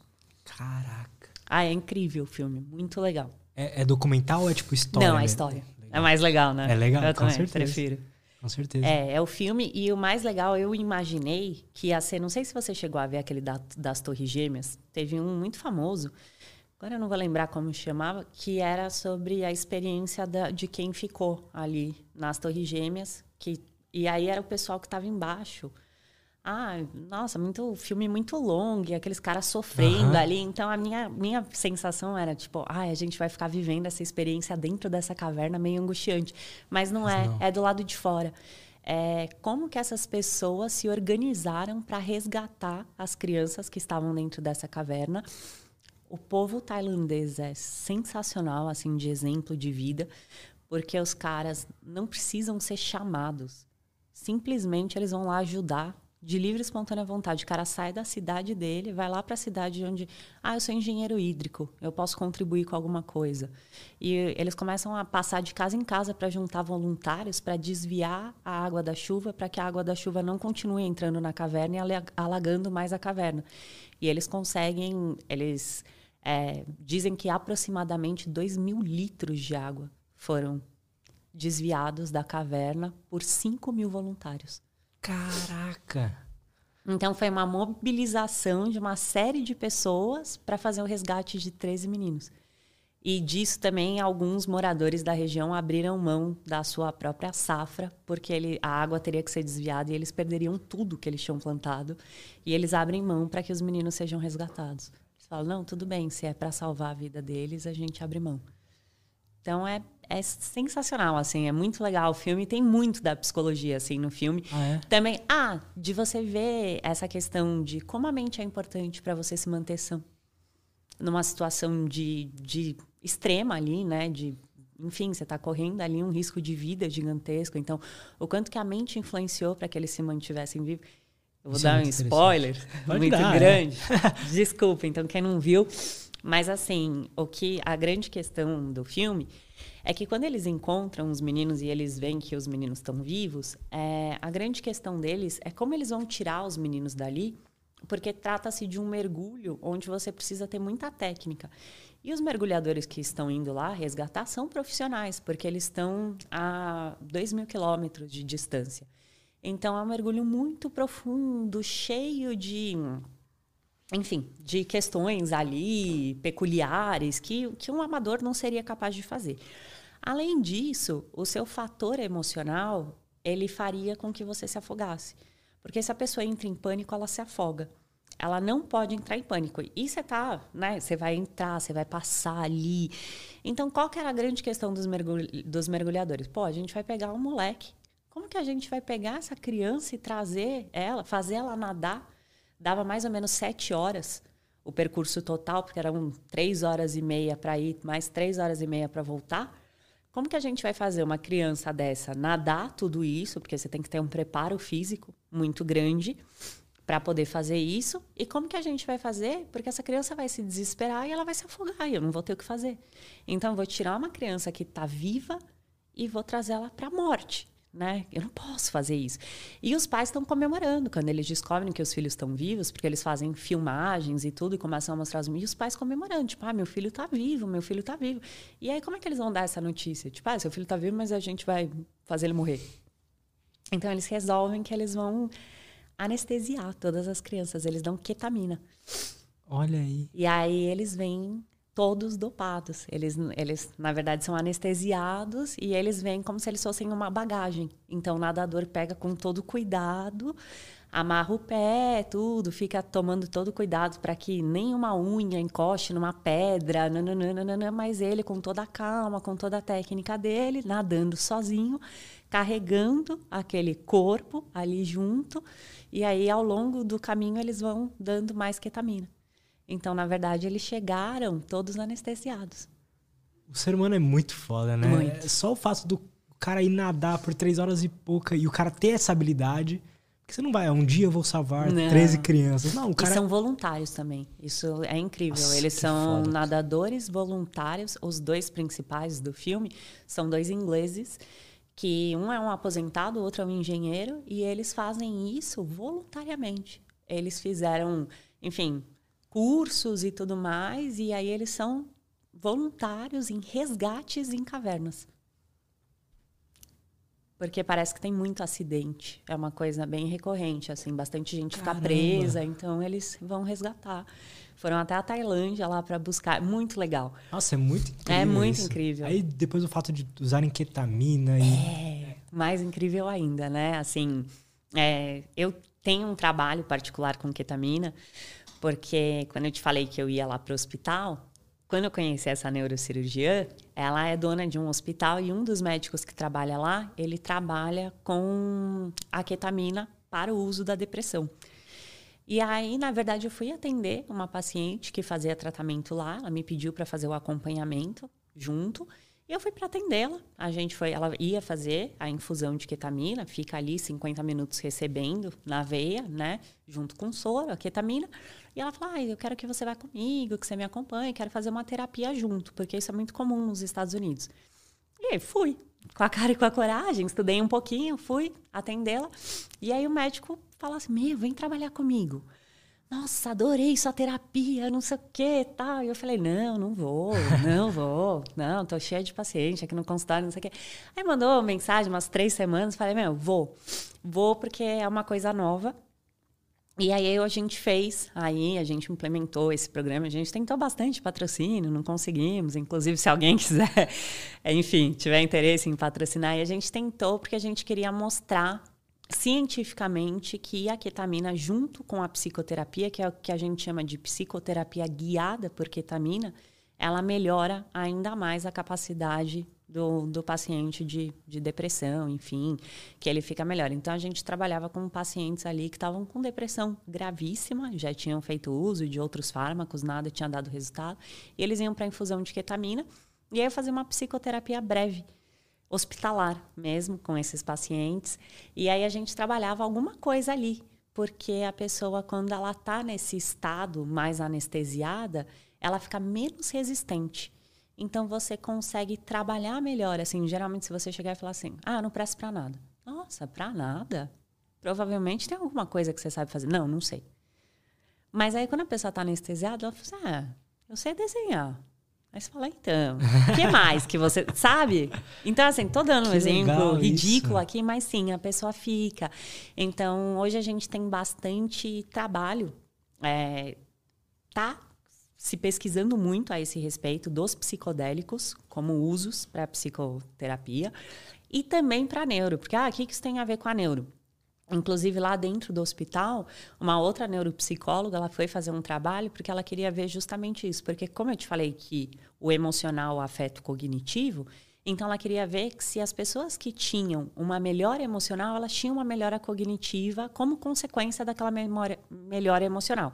Então, de repente, eu não sou um cara com problema de... Mas eu sou um cara deprimido. Quando eu saio desse estado de depressão, eu melhoro automaticamente as minhas capacidades. Ela ainda não publicou, mas assim que ela publicar, eu com certeza vou querer ler. Então ela fez os testes com todos os pacientes, porque existem alguns estudos lá fora de uso de ketamina para Alzheimer, para Parkinson também, para outras questões, para questões mais da neuropatologia e, e não tanto só para os quadros psiquiátricos. Mas lá no hospital a gente tinha, e aí eu fazia esse trabalho com os pacientes. Que aí, legal, quando eu, eu nem vi... sabia que tinha isso no Brasil já. É, não tem. não tem. Não, acho que ninguém faz, tá? Posso estar errada. Eu não, nunca ouvi falar, não sei. Deve, talvez tenha. Eu já vi alguma galera falando de psicodélicos no Insta, mas não de psicoterapia guiada. E talvez, uhum. assim, a gente fazia tudo no ambiente controlado, enfim, dentro de um hospital, conforme manda o figurino. Depois eu vou te dar o contato do, do Thiago para você trazer ele aqui. Você vai adorar conversar Por com favor. ele. Assim, ele é muito gente boa. E E aí, eu acho que ele tem uma experiência, assim, nisso muito, muito grande. E a gente trouxe essa questão. Só que tinha, ele falava assim, tem que fazer a TCC bem certinha. bem certinha. Então, a gente trabalhava, assim, a psicoterapia breve. Então, eu, eu conheci o paciente, falava, oi, tudo bem? Me conta um pouquinho, não sei o quê. Que, que, se você pudesse escolher alguma coisa para melhorar, que, que você percebe que é o que mais te atrapalha hoje, o que, que você gostaria de, de melhorar para a gente trabalhar essa questão? Aí, explicava um pouquinho de como funcionava a ketamina, de como que ela diminuía, enfim, a resistência. E aí eu começava ali a fazer a ter viu que ia e aí eu ia intervindo e a pessoa ia era muito legal porque no final a gente tinha quando a pessoa acordava porque ela acorda né ela se recupera ela não chega a ficar num estado totalmente anestesiado né ela fica só um pouquinho e aí, no final, a gente sempre falava, ah, traz um pouquinho da sua percepção. E a coisa mais legal que, que a gente já ouviu lá eu vou falar uma experiência, mas foram várias, assim. A, a, essa moça, ela falou assim: Sabe o que, que eu senti? Eu senti como se, se eu tivesse aqui, vocês tivessem me pego e me colocado no meio de um pão. Imagina um pão bem quentinho e eu ali no meio. Então tinha uma bandinha de um pão e outro bem quentinho e eu ali no meio. Eu me senti assim. e é muito legal, porque eles trazem uma experiência até meio infantilizada, assim. Então era legal. E aí, assim, você tem que ter bastante habilidade, porque você tem que usar um pouquinho da viagem do paciente para o recurso, né? Então, porque a pessoa falava assim, marshmallow, aí você, não, tudo bem. É, mas é porque tá vendo o teto, aí o teto é branco, então a pessoa relaciona com alguma coisa, porque ela perde muito essa capacidade de percepção. Aí o Thiago vai conseguir te explicar isso melhor, assim, mas tem muito disso. E aí eu ia trazendo esses elementos para a história de vida e sempre tentando trazer ali alguma coisa que ela pudesse usar na vida dela de né, para mudar o que ela gostaria ou até mesmo para levar para a psicoterapia dela porque geralmente eram pessoas que faziam trabalho já já tinham seus psicoterapeutas então falava assim ó conversa na sessão com o seu terapeuta que aqui aconteceu isso isso isso e que através disso a gente viu tal coisa que você falou de tal coisa não sei o que acho que é legal vocês esmiuçarem ainda mais esse tema que com isso vocês vão conseguir chegar em algum propósito.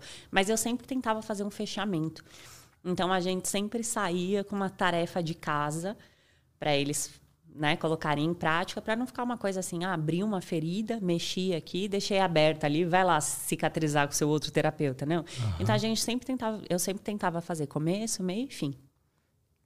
Muito Bem interessante. Certinho. É muito legal. E aí como é que foi a sua reação assim? Os resultados foram o pessoal legais. gostou muito, bastante. Assim, quem a gente teve, o que a gente começou a ter muito no, no, no hospital foi uma resistência dos próprios pacientes de não quererem fazer a terapia.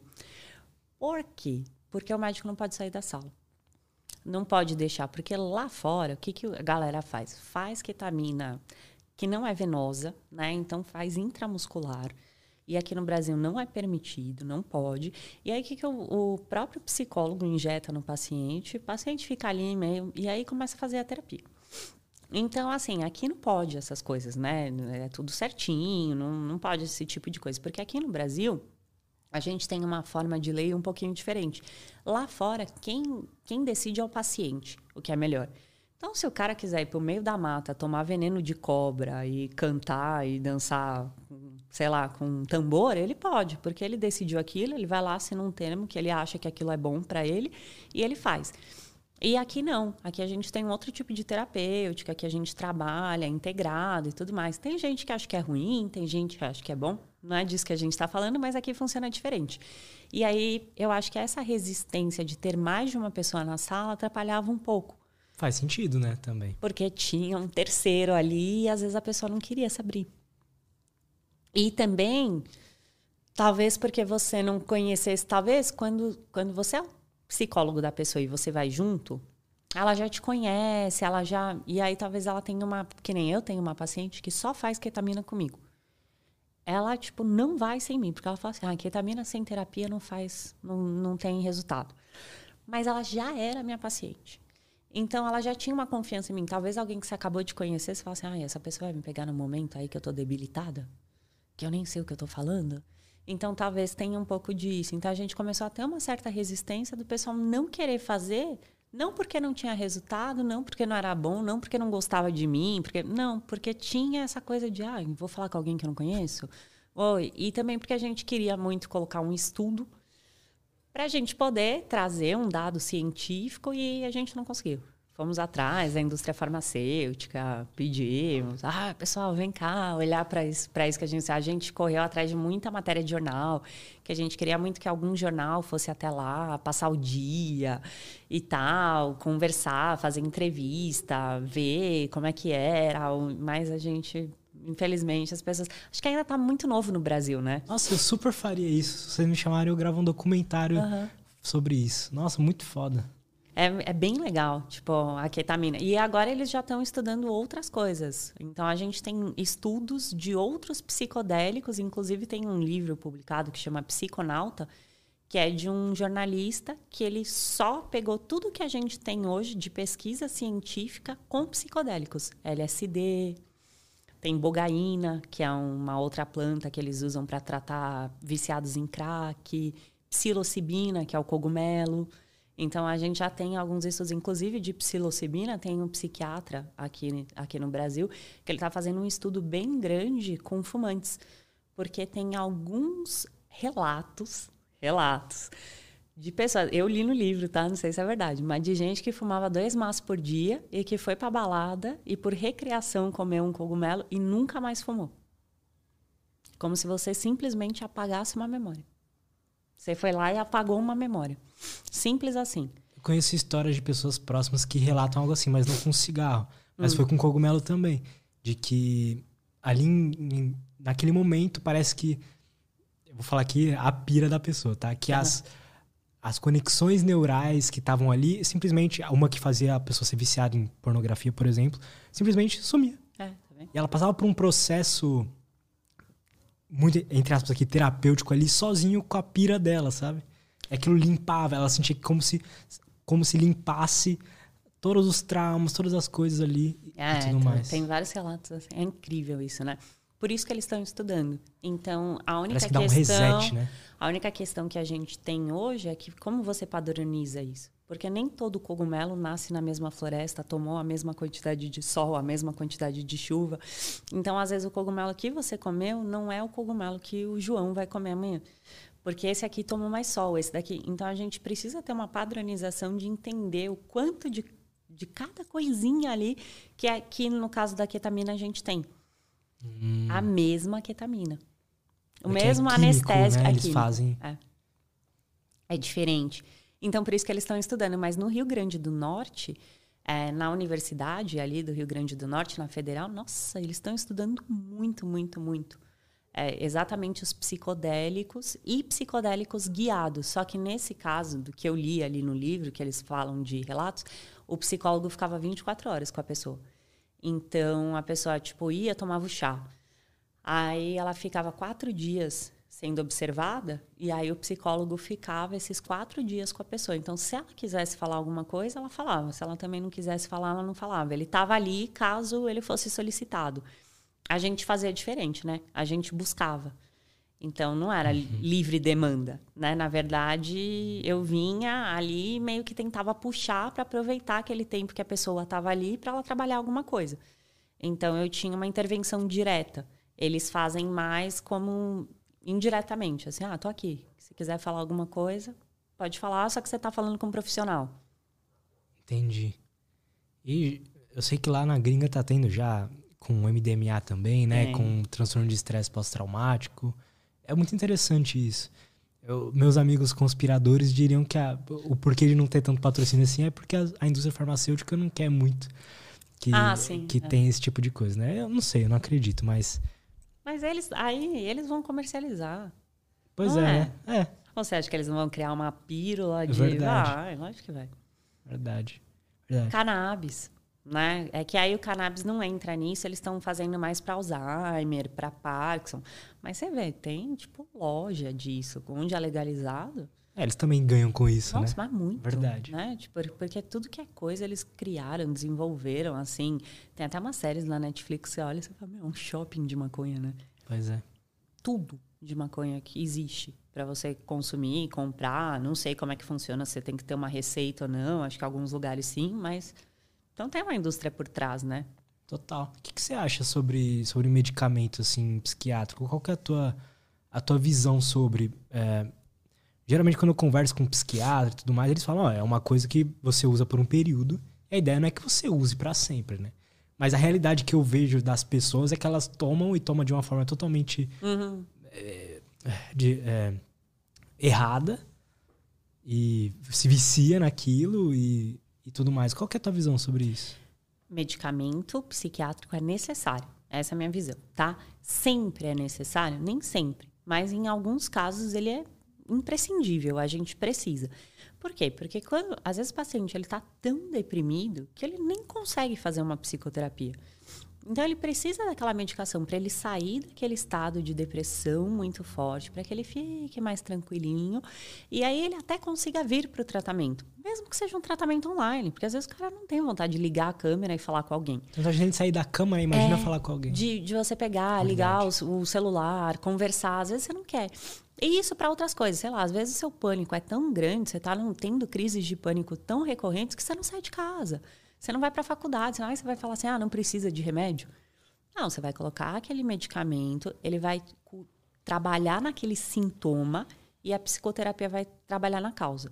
Se eu tenho dor de estômago, porque todo dia eu acordo e como um bolinho X, eu posso tomar um remedinho que vai melhorar minha dor de estômago? Posso.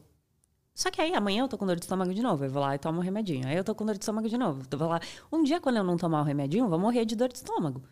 Ele tá cuidando do meu sintoma, ele não tá cuidando da minha causa. A psicoterapia ela vai fazer isso, ela vai lá atrás com você, vai te dar a mão para entender qual que é a causa, o que está gerando aquela dor de estômago. E o remedinho vai curar a dor de estômago, mas às vezes para eu conseguir investigar a causa, eu preciso estar sem dor de estômago. Porque se eu tiver com muita fome, eu não consigo nem prestar atenção no que está, né? Então eu preciso primeiro dar um banquete para o esfomeado, para depois trazer um pouco de teoria para ele, de algo que eu.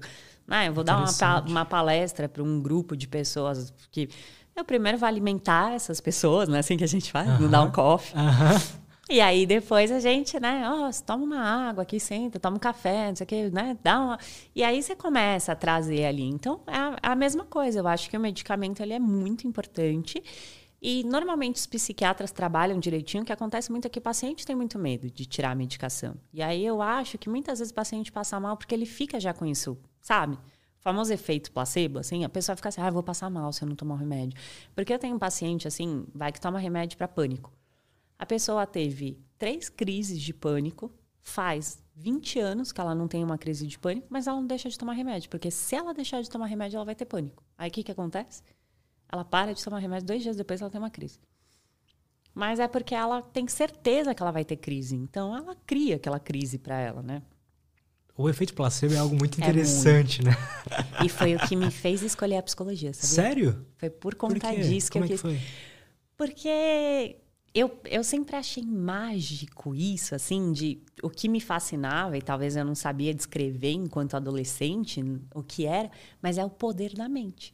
Porque é isso, né? Como que um cara que acha que tá curado, tá curado, sendo que ele tinha ali um diagnóstico de morte. E isso me faz, tipo, a mente é incrível. Olha o que você é capaz de fazer.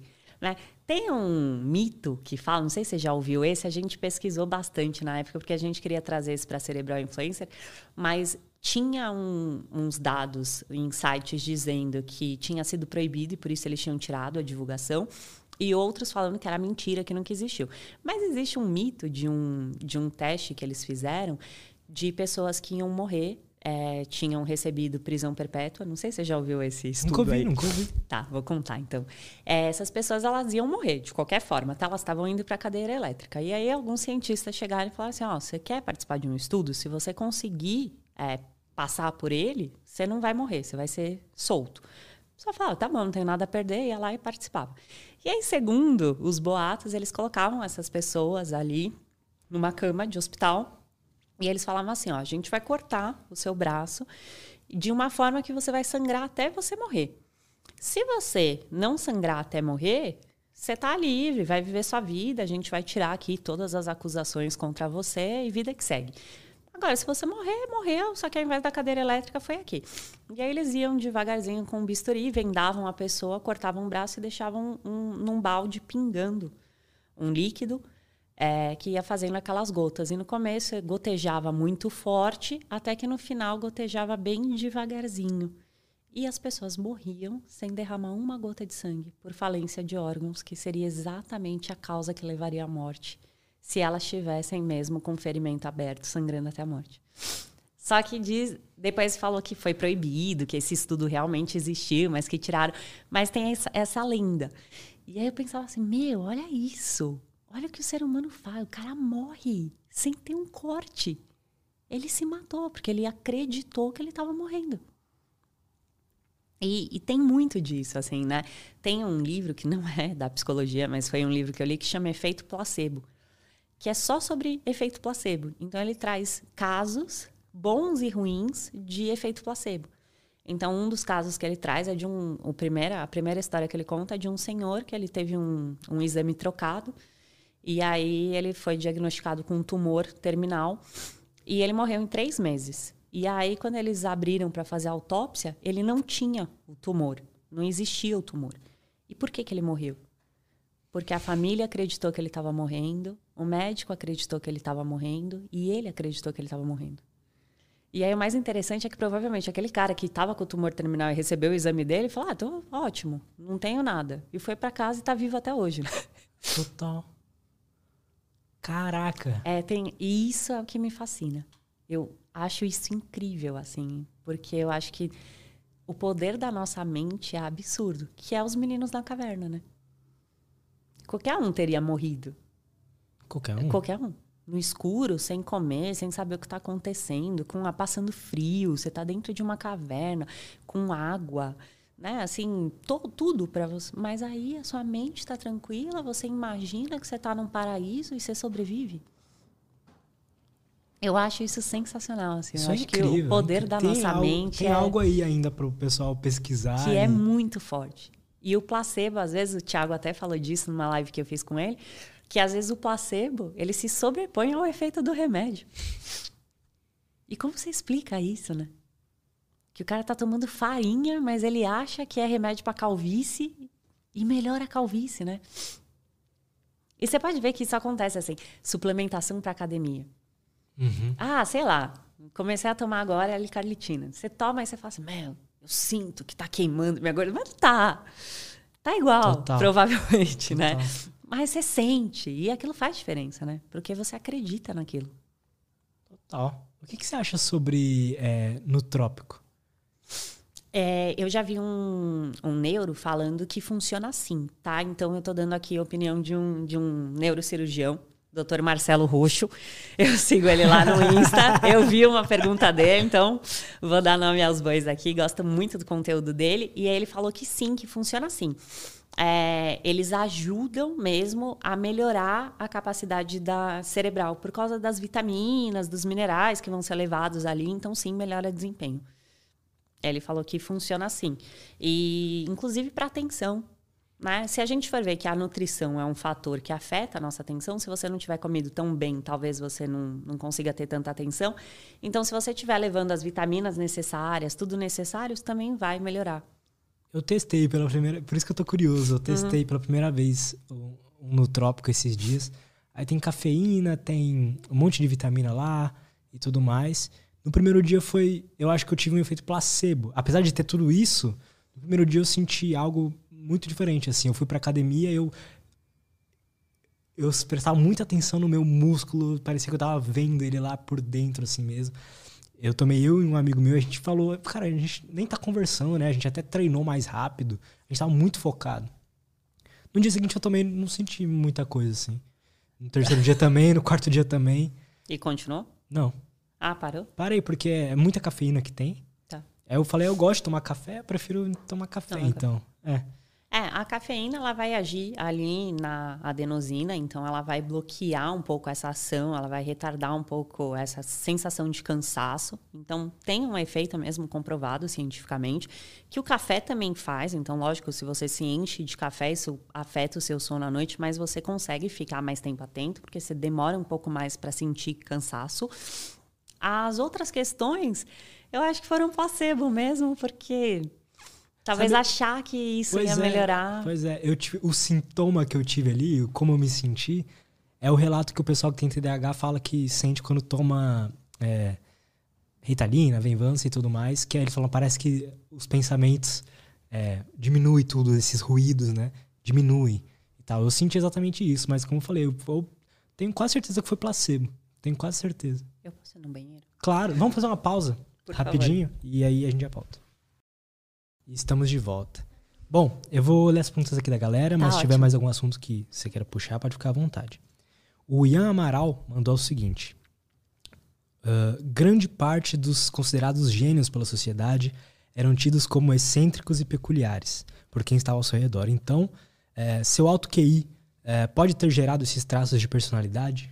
Pode sim. É, inclusive, tem alguns estudos baseados em relatos, né? Porque a maioria das pessoas não teve acesso a esses grandes gênios do passado, falando que muitos deles tinham algum transtorno mesmo de personalidade. Então tinha uma bipolaridade, tinha alguma outra questão, esquizofrenia. Então eles tinham alguma coisa além desse QI alto, né, dessas altas habilidades, eles também tinham algum transtorno ali mental que fazia com que eles fossem muito excêntricos, tivessem comportamentos, enfim, fora do normal. Eu fiz até um vídeo sobre isso, falando sobre grandes gênios que, que tinham grandes loucuras, inclusive teve é, gente que se apaixonou por um pombo. Tem um monte de relato, assim. Lógico que são relatos, né? Então foram sendo coisas, boatos que foram passados para frente, mas existe sim isso. Mas provavelmente por conta do transtorno mental e não tanto do alto QI. O alto QI vai fazer com que você tenha muito mais um problema de relacionamento e de você ficar mais entediado. Então, no termo da escola, é aquela criança que pega muito rápido o conteúdo e ela fica muito desmotivada. Então, ela tá desmotivada, aí normalmente é a criança que vai fazer bagunça.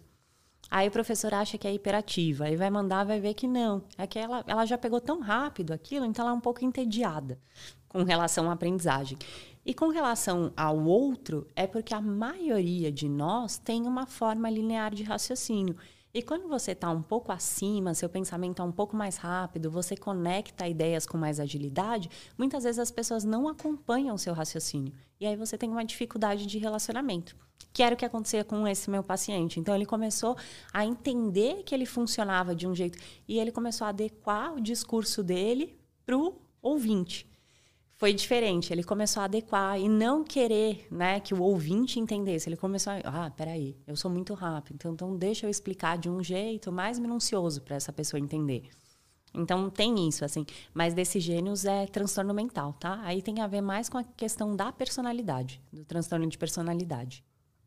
Mas tem alguma correlação de, de, de quantidade, assim, ou seja, tem, sei lá, os gênios, eles têm mais probabilidade de ser bipolar do que uma pessoa normal, ou não tem isso? diretamente que eu conheça esse dado, não sei, tá? É, falando aqui pelo que a gente conhece, sim, parece que existe, né? Parece que existe uma probabilidade maior desses grandes gênios, mas aí talvez a gente tenha que levar em consideração também o ambiente. Porque às vezes você né, quando você começa a ficar assim muito famoso, você, você começa a mudar muito aquele ambiente, isso também vai interferir muito no seu comportamento, sentido. né? Porque às vezes o cara não era daquele jeito, mas aí ele começou, foi para uma banda, aquilo porque hoje em dia a gente tem outros gênios, né? Então assim, o cara que faz muito sucesso musical é um gênio, né? Você vai ver o cara tem um jeito único, sei lá. Ele é muito bom, tem uma habilidade muito boa, enfim. E aí ele fica num meio ali que tem muita coisa que pode ser que isso também ajude a pessoa a ficar um pouco mais excêntrica, assim. Faz então isso sentido. também eu acho que a gente teria que levar em consideração. Tem muito isso no mundo das artes, né? De um músico muito bom ou um Tem. pintor muito bom ser, ter alguma coisinha ali, né? Você viu The Boys? Vi. Então, The Boys eu acho que é uma metáfora para esse mundo dos famosos. Eu acho.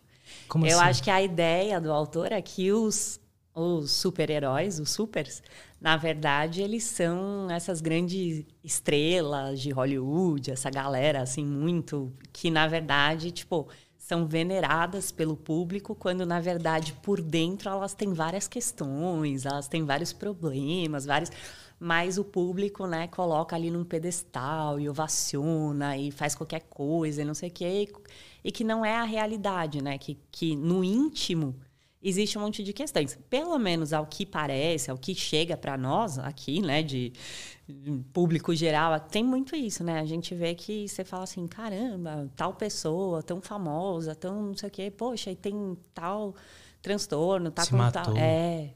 E você fala, como, né? Mas aí você vai ver, tinha um monte de coisa ali atrás, que eu acho que esse, esse ambiente influencia. Faz também. todo sentido, né? Eu ficava perguntando, porque vários cantores das minhas bandas favoritas se mataram. Eu não, assim, hoje em dia, olhando por esse lado mais de neurociência, comportamento e tudo mais, eu vejo que pode ser- ter sido muito por causa do ambiente, o tipo de parceiro ou parceira que, que eles se relacionavam, os amigos, sabe?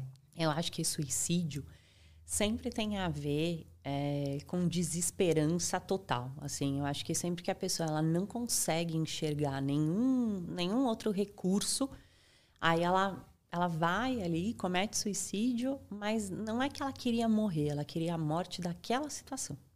Talvez ela estivesse vivendo algo que naquele momento, naquele contexto para ela fosse tão insuportável que ela precisava não estar presente ali Pra- e foi a única maneira que ela encontrou, assim. Então, acho que tem muito isso. Muitas vezes essas pessoas, às vezes, elas não têm para quem pedir socorro. Né? Pelo menos é o que a gente vê, né? É, é Elvis, né? Que saiu o filme recentemente. Aí você vai ver e fala assim, nossa, caramba, tipo, a pessoa estava cercada de pessoas, mas ela não tinha ninguém. Né? Ela não tinha alguém que ela pudesse chegar e falar. E isso faz muita diferença, né? A gente ter essa rede de apoio é muito essencial para a nossa vida, né? É verdade, concordo. Bom, ah, o Cortes mandou o seguinte: Salve Lutz, doutora Nathalie. Uma pergunta: inteligência é treinável? Acredito que sim, mas provavelmente temos inteligências naturais que nascem conosco.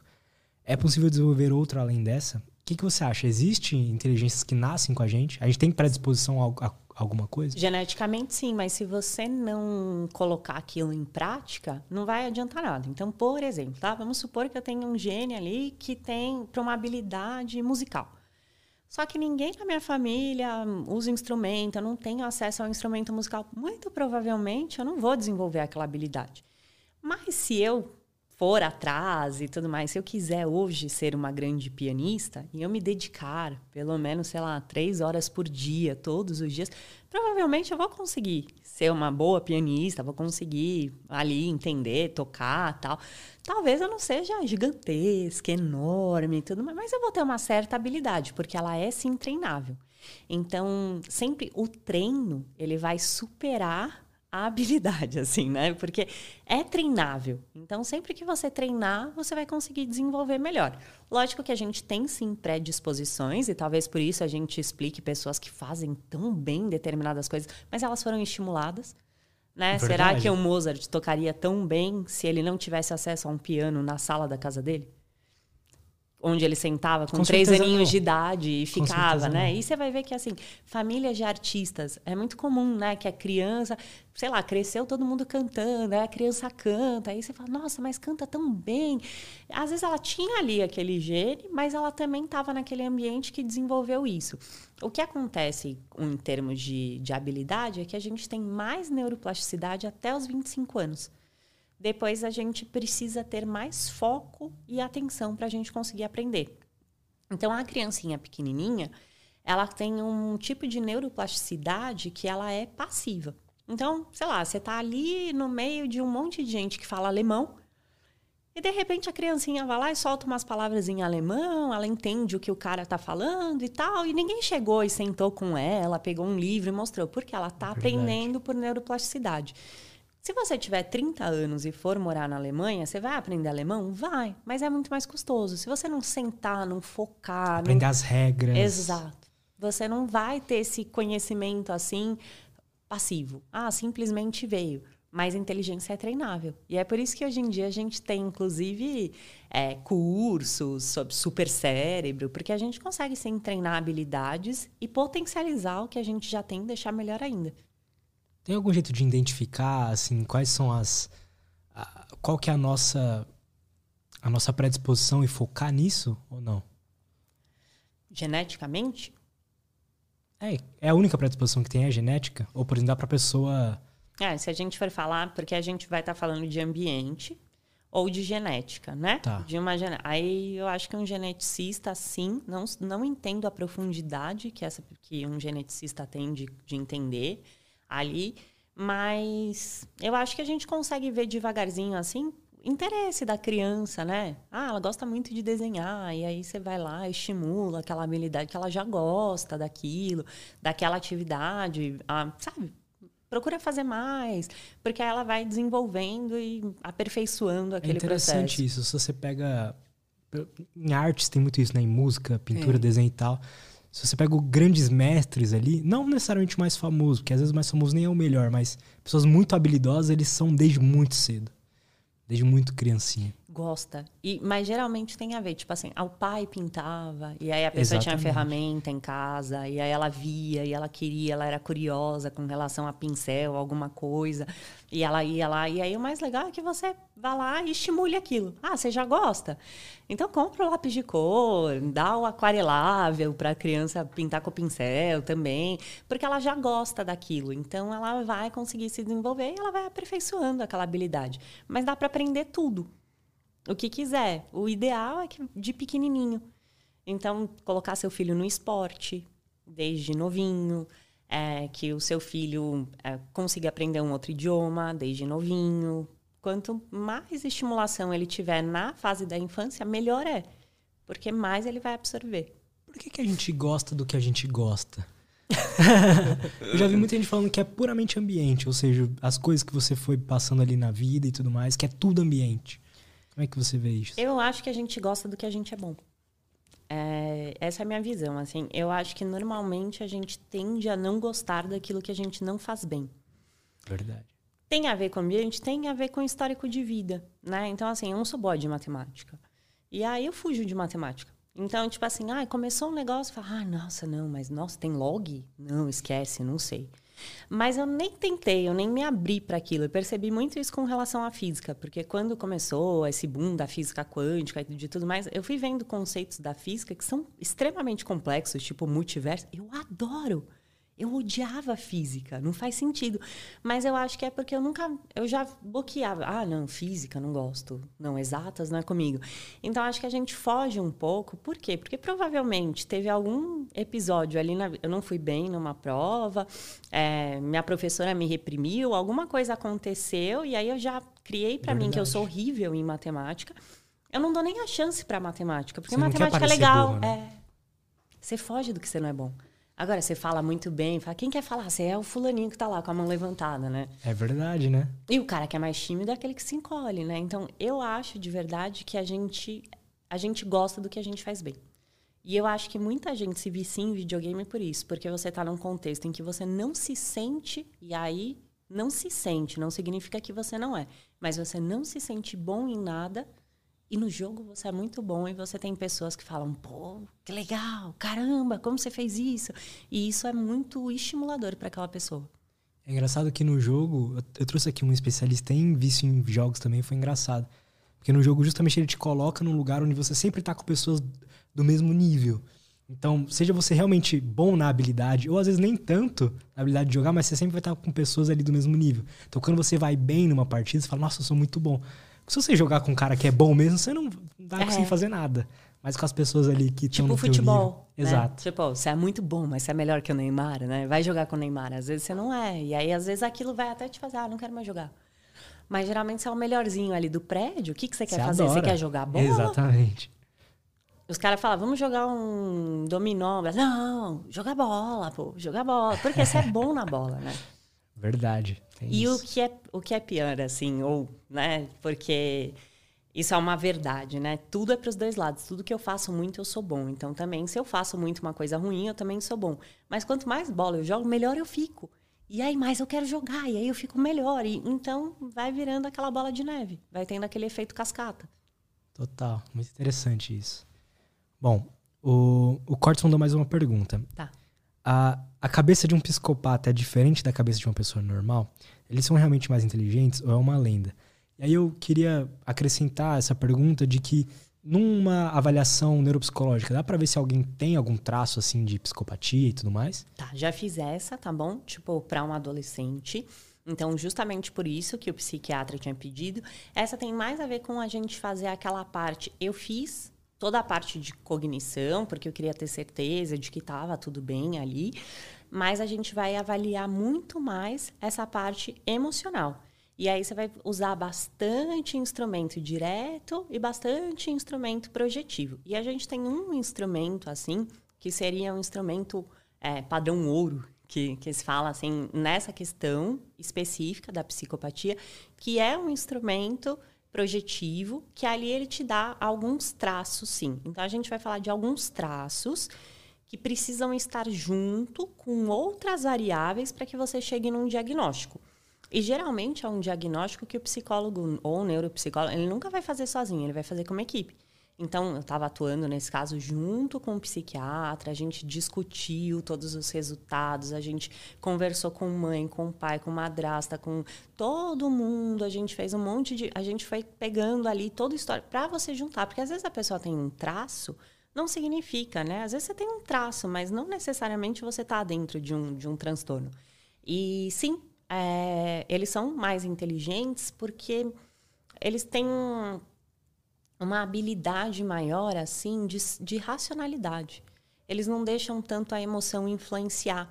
Então, é um racional, é como se você conseguisse deixar um pouco de lado a emoção e essa, abre aspas, frieza, ela te ajudasse. Então, é, é, diferente de um autismo, né? Porque aí um autismo a gente está falando de um outro tipo, de um espectro e tal.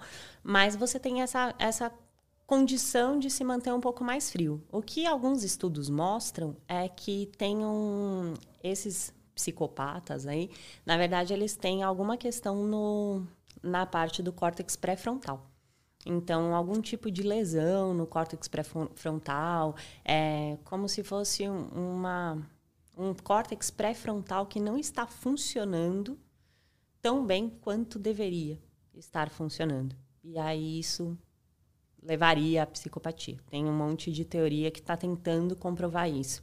Então, que criança que, sei lá, bateu a cabeça na infância, ou que apanhou muito, que sofreu, enfim, fisicamente, que isso poderia fazer com que tivesse uma, uma formação inadequada do córtex pré-frontal e com isso resultasse numa psicopatia na idade adulta. Entendi. Então, o fato dele estar tá desvin é, desvencilhado assim, das emoções e tudo mais é o que faz ele ser ou parecer ser mais inteligente do que o normal. É, porque você, você nunca vai levar assim. Não, você não tá nervoso, né? E lembra que a atenção é uma coisa que você precisa. Lembra que as crianças lá na caverna elas precisavam estar tá tranquilas para elas poderem nadar? Porque para você ter uma técnica, por que, que a gente faz é, terapia com atleta de alta performance? É, todo, toda equipe tem um psicólogo e muitas vezes esse atleta ele não tem só a da equipe, a terapia, ele tem a terapia individual dele. Porque às vezes o cara treinou, tem um ano, mas chegou ali, se ele deixar aquele emocional influenciar, tá. Eu vou dar um exemplo aqui, é, ruim, tá? Não, ó, presta atenção no que eu tô falando. Não tô dizendo isso porque é outra coisa. Mas, por exemplo, o Messi, melhor do mundo. Ele é autista. Não influencia tanto aquela plateia, aquela. Porque ele tem um foco maior, né? O autista tem hiperfoco. O cara consegue ir lá e pá, por que ele é melhor do mundo? Ele é melhor do que. Tipo, você vai ver, tem um monte de coisa falando que assim, ele tem feitos e coisas que ninguém nunca conseguiu. Mas talvez essa questão do autismo tenha favorecido ele nesse, nesse aspecto. Então, a mesma coisa, tipo, o atleta ele não pode deixar aquela emoção ser maior, porque não tem técnica que vence emoção. E, e, sim, a emoção influencia a gente. Tá? Às vezes você é super inteligente, você é super capaz, mas aí você tem medo de público. Aí você sobe num palco, você fica burro. Dá um branco, você fala, nossa, não sei nada. O que, que era mesmo que eu Verdade. ia falar? É, você viu, quando eu cheguei aqui, eu fui te falar uma palavra do meu dia a dia, do meu cotidiano, algo super. E assim, eu, nossa, mas o que, que é? Ah, daqui a pouco né? E assim, uma coisa que eu uso todos os dias, que eu falo disso todos os dias. Interessante isso. Mas é o nervosismo. Interessante. Eu me considero uma pessoa bem racional para tomada de decisão, mas quando eu tô com qualquer coisa assim diferente, passando por algum momento mais difícil e tal, eu só faço decisão merda. e todo mundo fala isso, assim. Eu tinha uma amiga que era fisioterapeuta, que uma vez a mãe dela teve uma questão e ela falou assim: Meu, eu fiquei burra. nossa, fiquei burra, porque aí depois eu pensando, falei, nossa, podia ter feito tal coisa e tal.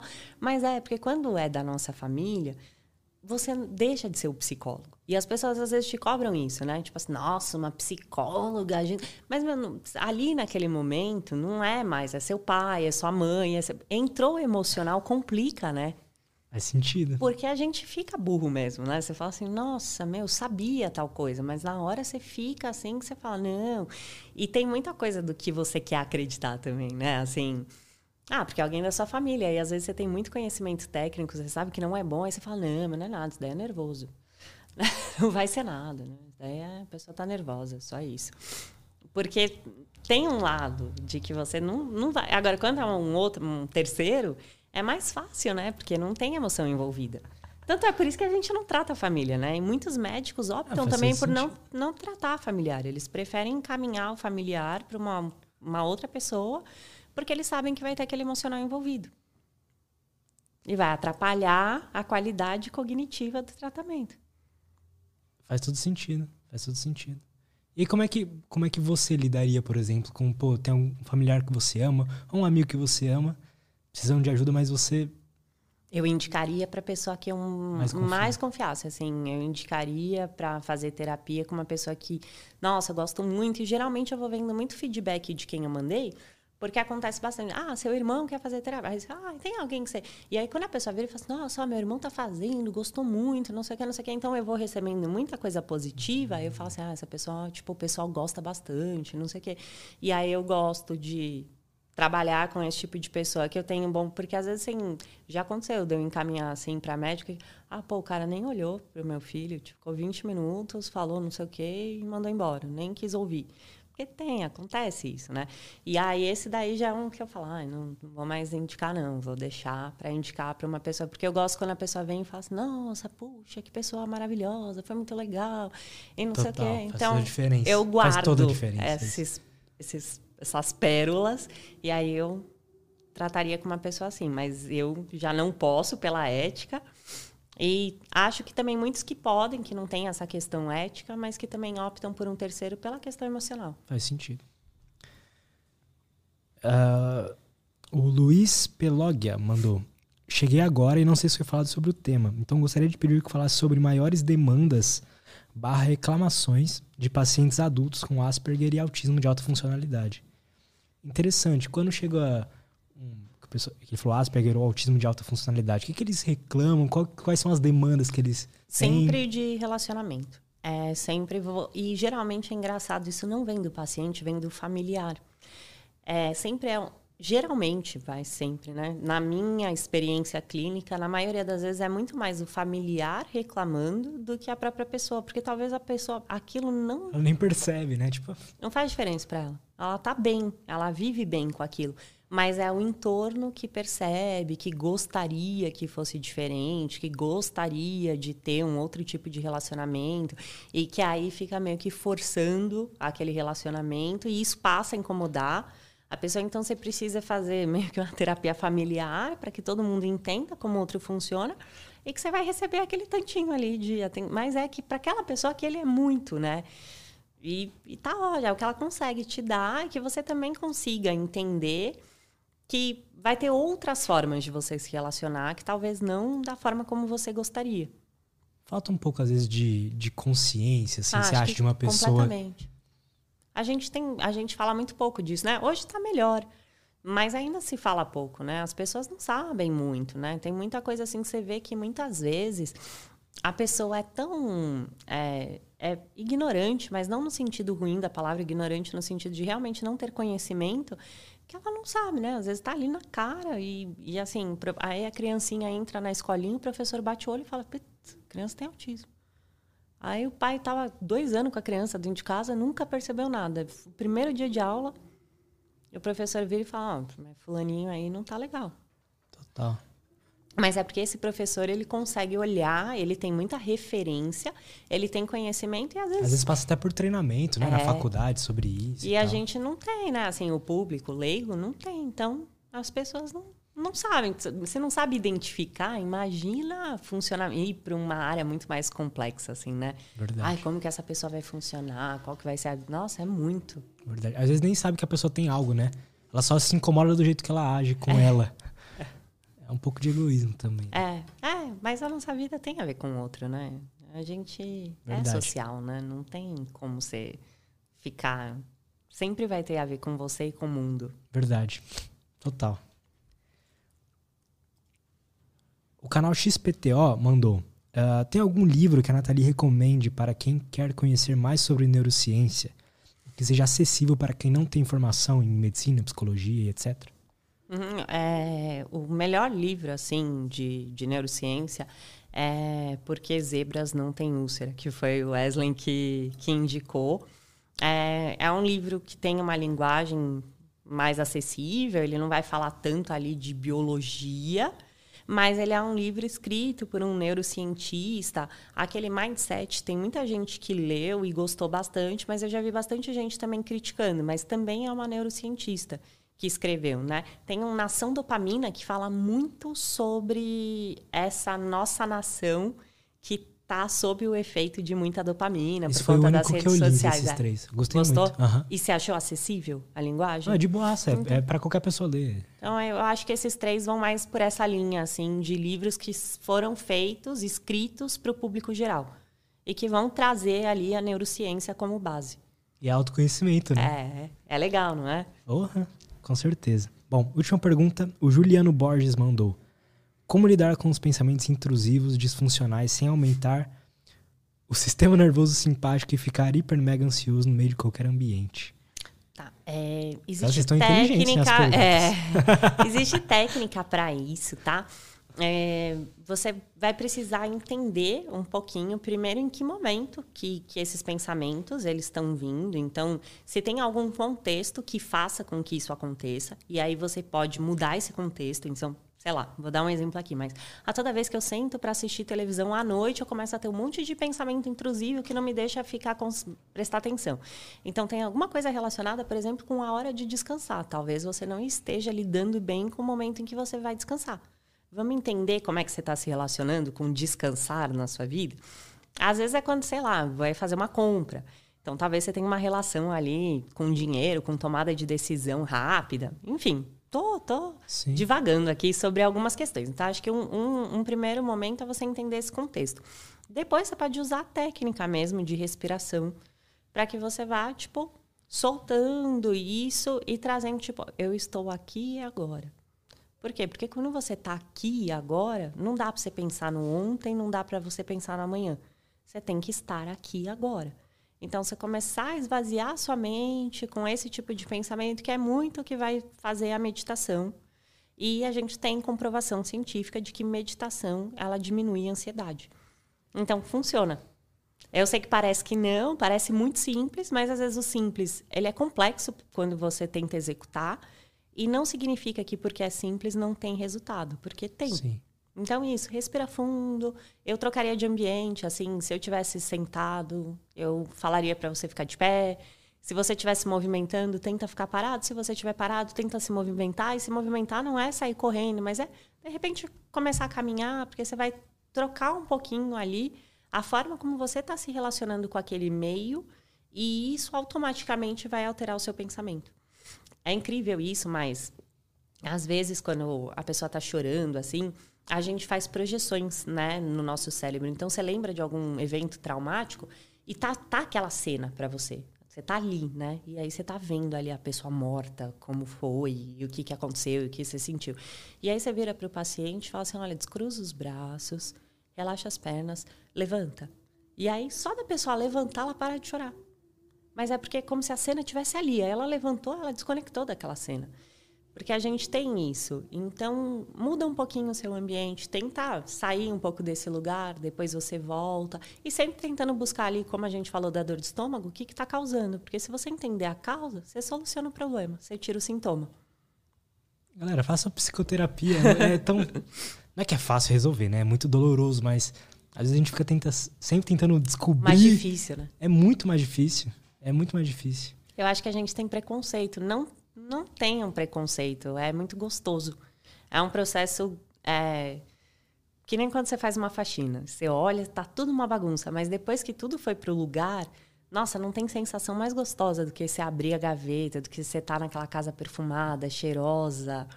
É Verdade. muito bom. Então, assim, é às vezes para você arrumar tudo, você precisou bagunçar. Saiu tudo do lugar, mas depois tudo se encaixa de um jeito que aquela sensação, aquele bem-estar é maior. Com certeza, verdade. Gostei da analogia. Tem só um superchat aqui que o tá pessoal tá mandou. O Royal Red Zen mandou 5 reais de superchat, muito obrigado, e falou o seguinte: Uma luz, TDAH. Nunca fiz tratamento por não ter especialista na cidade. Uh, e nem condições. Tento projetos e em algum momento a, a vontade acaba. Estudo DIF. Eu não entendi o que, que é isso. Estudo DIF. Mas é, eu, pelo, pelo que eu entendi. Pelo Será que, que não é uma aqui, sigla de alguma faculdade? Pode ser. E aí ele falou uh, que ele começa as coisas e, ele e perde a vontade. É, dá para você fazer, por exemplo, a ferramenta Cogmed, só que ela tem um custo, sim. Então, se, como você falou que não tem condição, talvez isso não seja tão legal, porque você consegue encontrar um tutor e ele pode te orientar à distância, isso por não ter um especialista na sua cidade. Mas existe o CogFit, que é um. Ah, na verdade, é o concorrente do Cogmed. e você consegue é um aplicativo que você baixa mesmo no celular ou no tablet.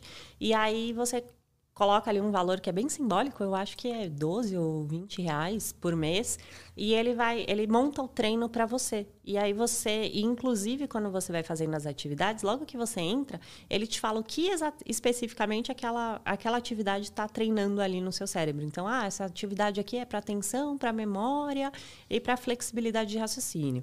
Ah, essa daqui a gente vai treinar ou a coordenação motora, é, o controle inibitório e a atenção. E aí ele vai falando. Então é bem legal. Acho que é uma ferramenta que você pode usar. Você só precisa ter acesso à internet e você também pode fazer a parte de graça. A única questão da parte de graça é que ela não vai evoluir, porque na paga, conforme você for melhorando, ele vai dificultando, dificultando até que você vai, enfim. E na parte gratuita lá, quando você chega num determinado patamar, mas dependendo de como for, se a atenção for muito ruim, só com o gratuito você já vai conseguir melhorar um pouco. Legal. Bem legal. Nath, como é que o pessoal faz para te acompanhar lá, te seguir, saber novidades e tudo mais? Eu faço story todos os dias no, no Insta e lá eu coloco tudo, mas também estou no TikTok, tenho um canal no YouTube. No YouTube continuou sendo o arroba cerebral influencer, mas no, no Instagram é Nago Dayol e é o mesmo no TikTok. Então, lá tem meu telefone, tem meu site, tem tudo. Boa. Deixa eu te agradecer, então. Ah, muito obrigado muito por ter, por ter vindo aí. Foi um papo muito gostoso, muito bom. Espero que você tenha curtido. Muito, demais. Que bom. Então é isso, muito obrigado. Obrigada Se quiser dar um último recado pra galera, pode ficar à vontade. Gente, autoconhecimento transforma. Boa. É isso. Galera, muito obrigado por todo mundo que acompanhou a gente até aqui. Até a próxima. Até. tchau.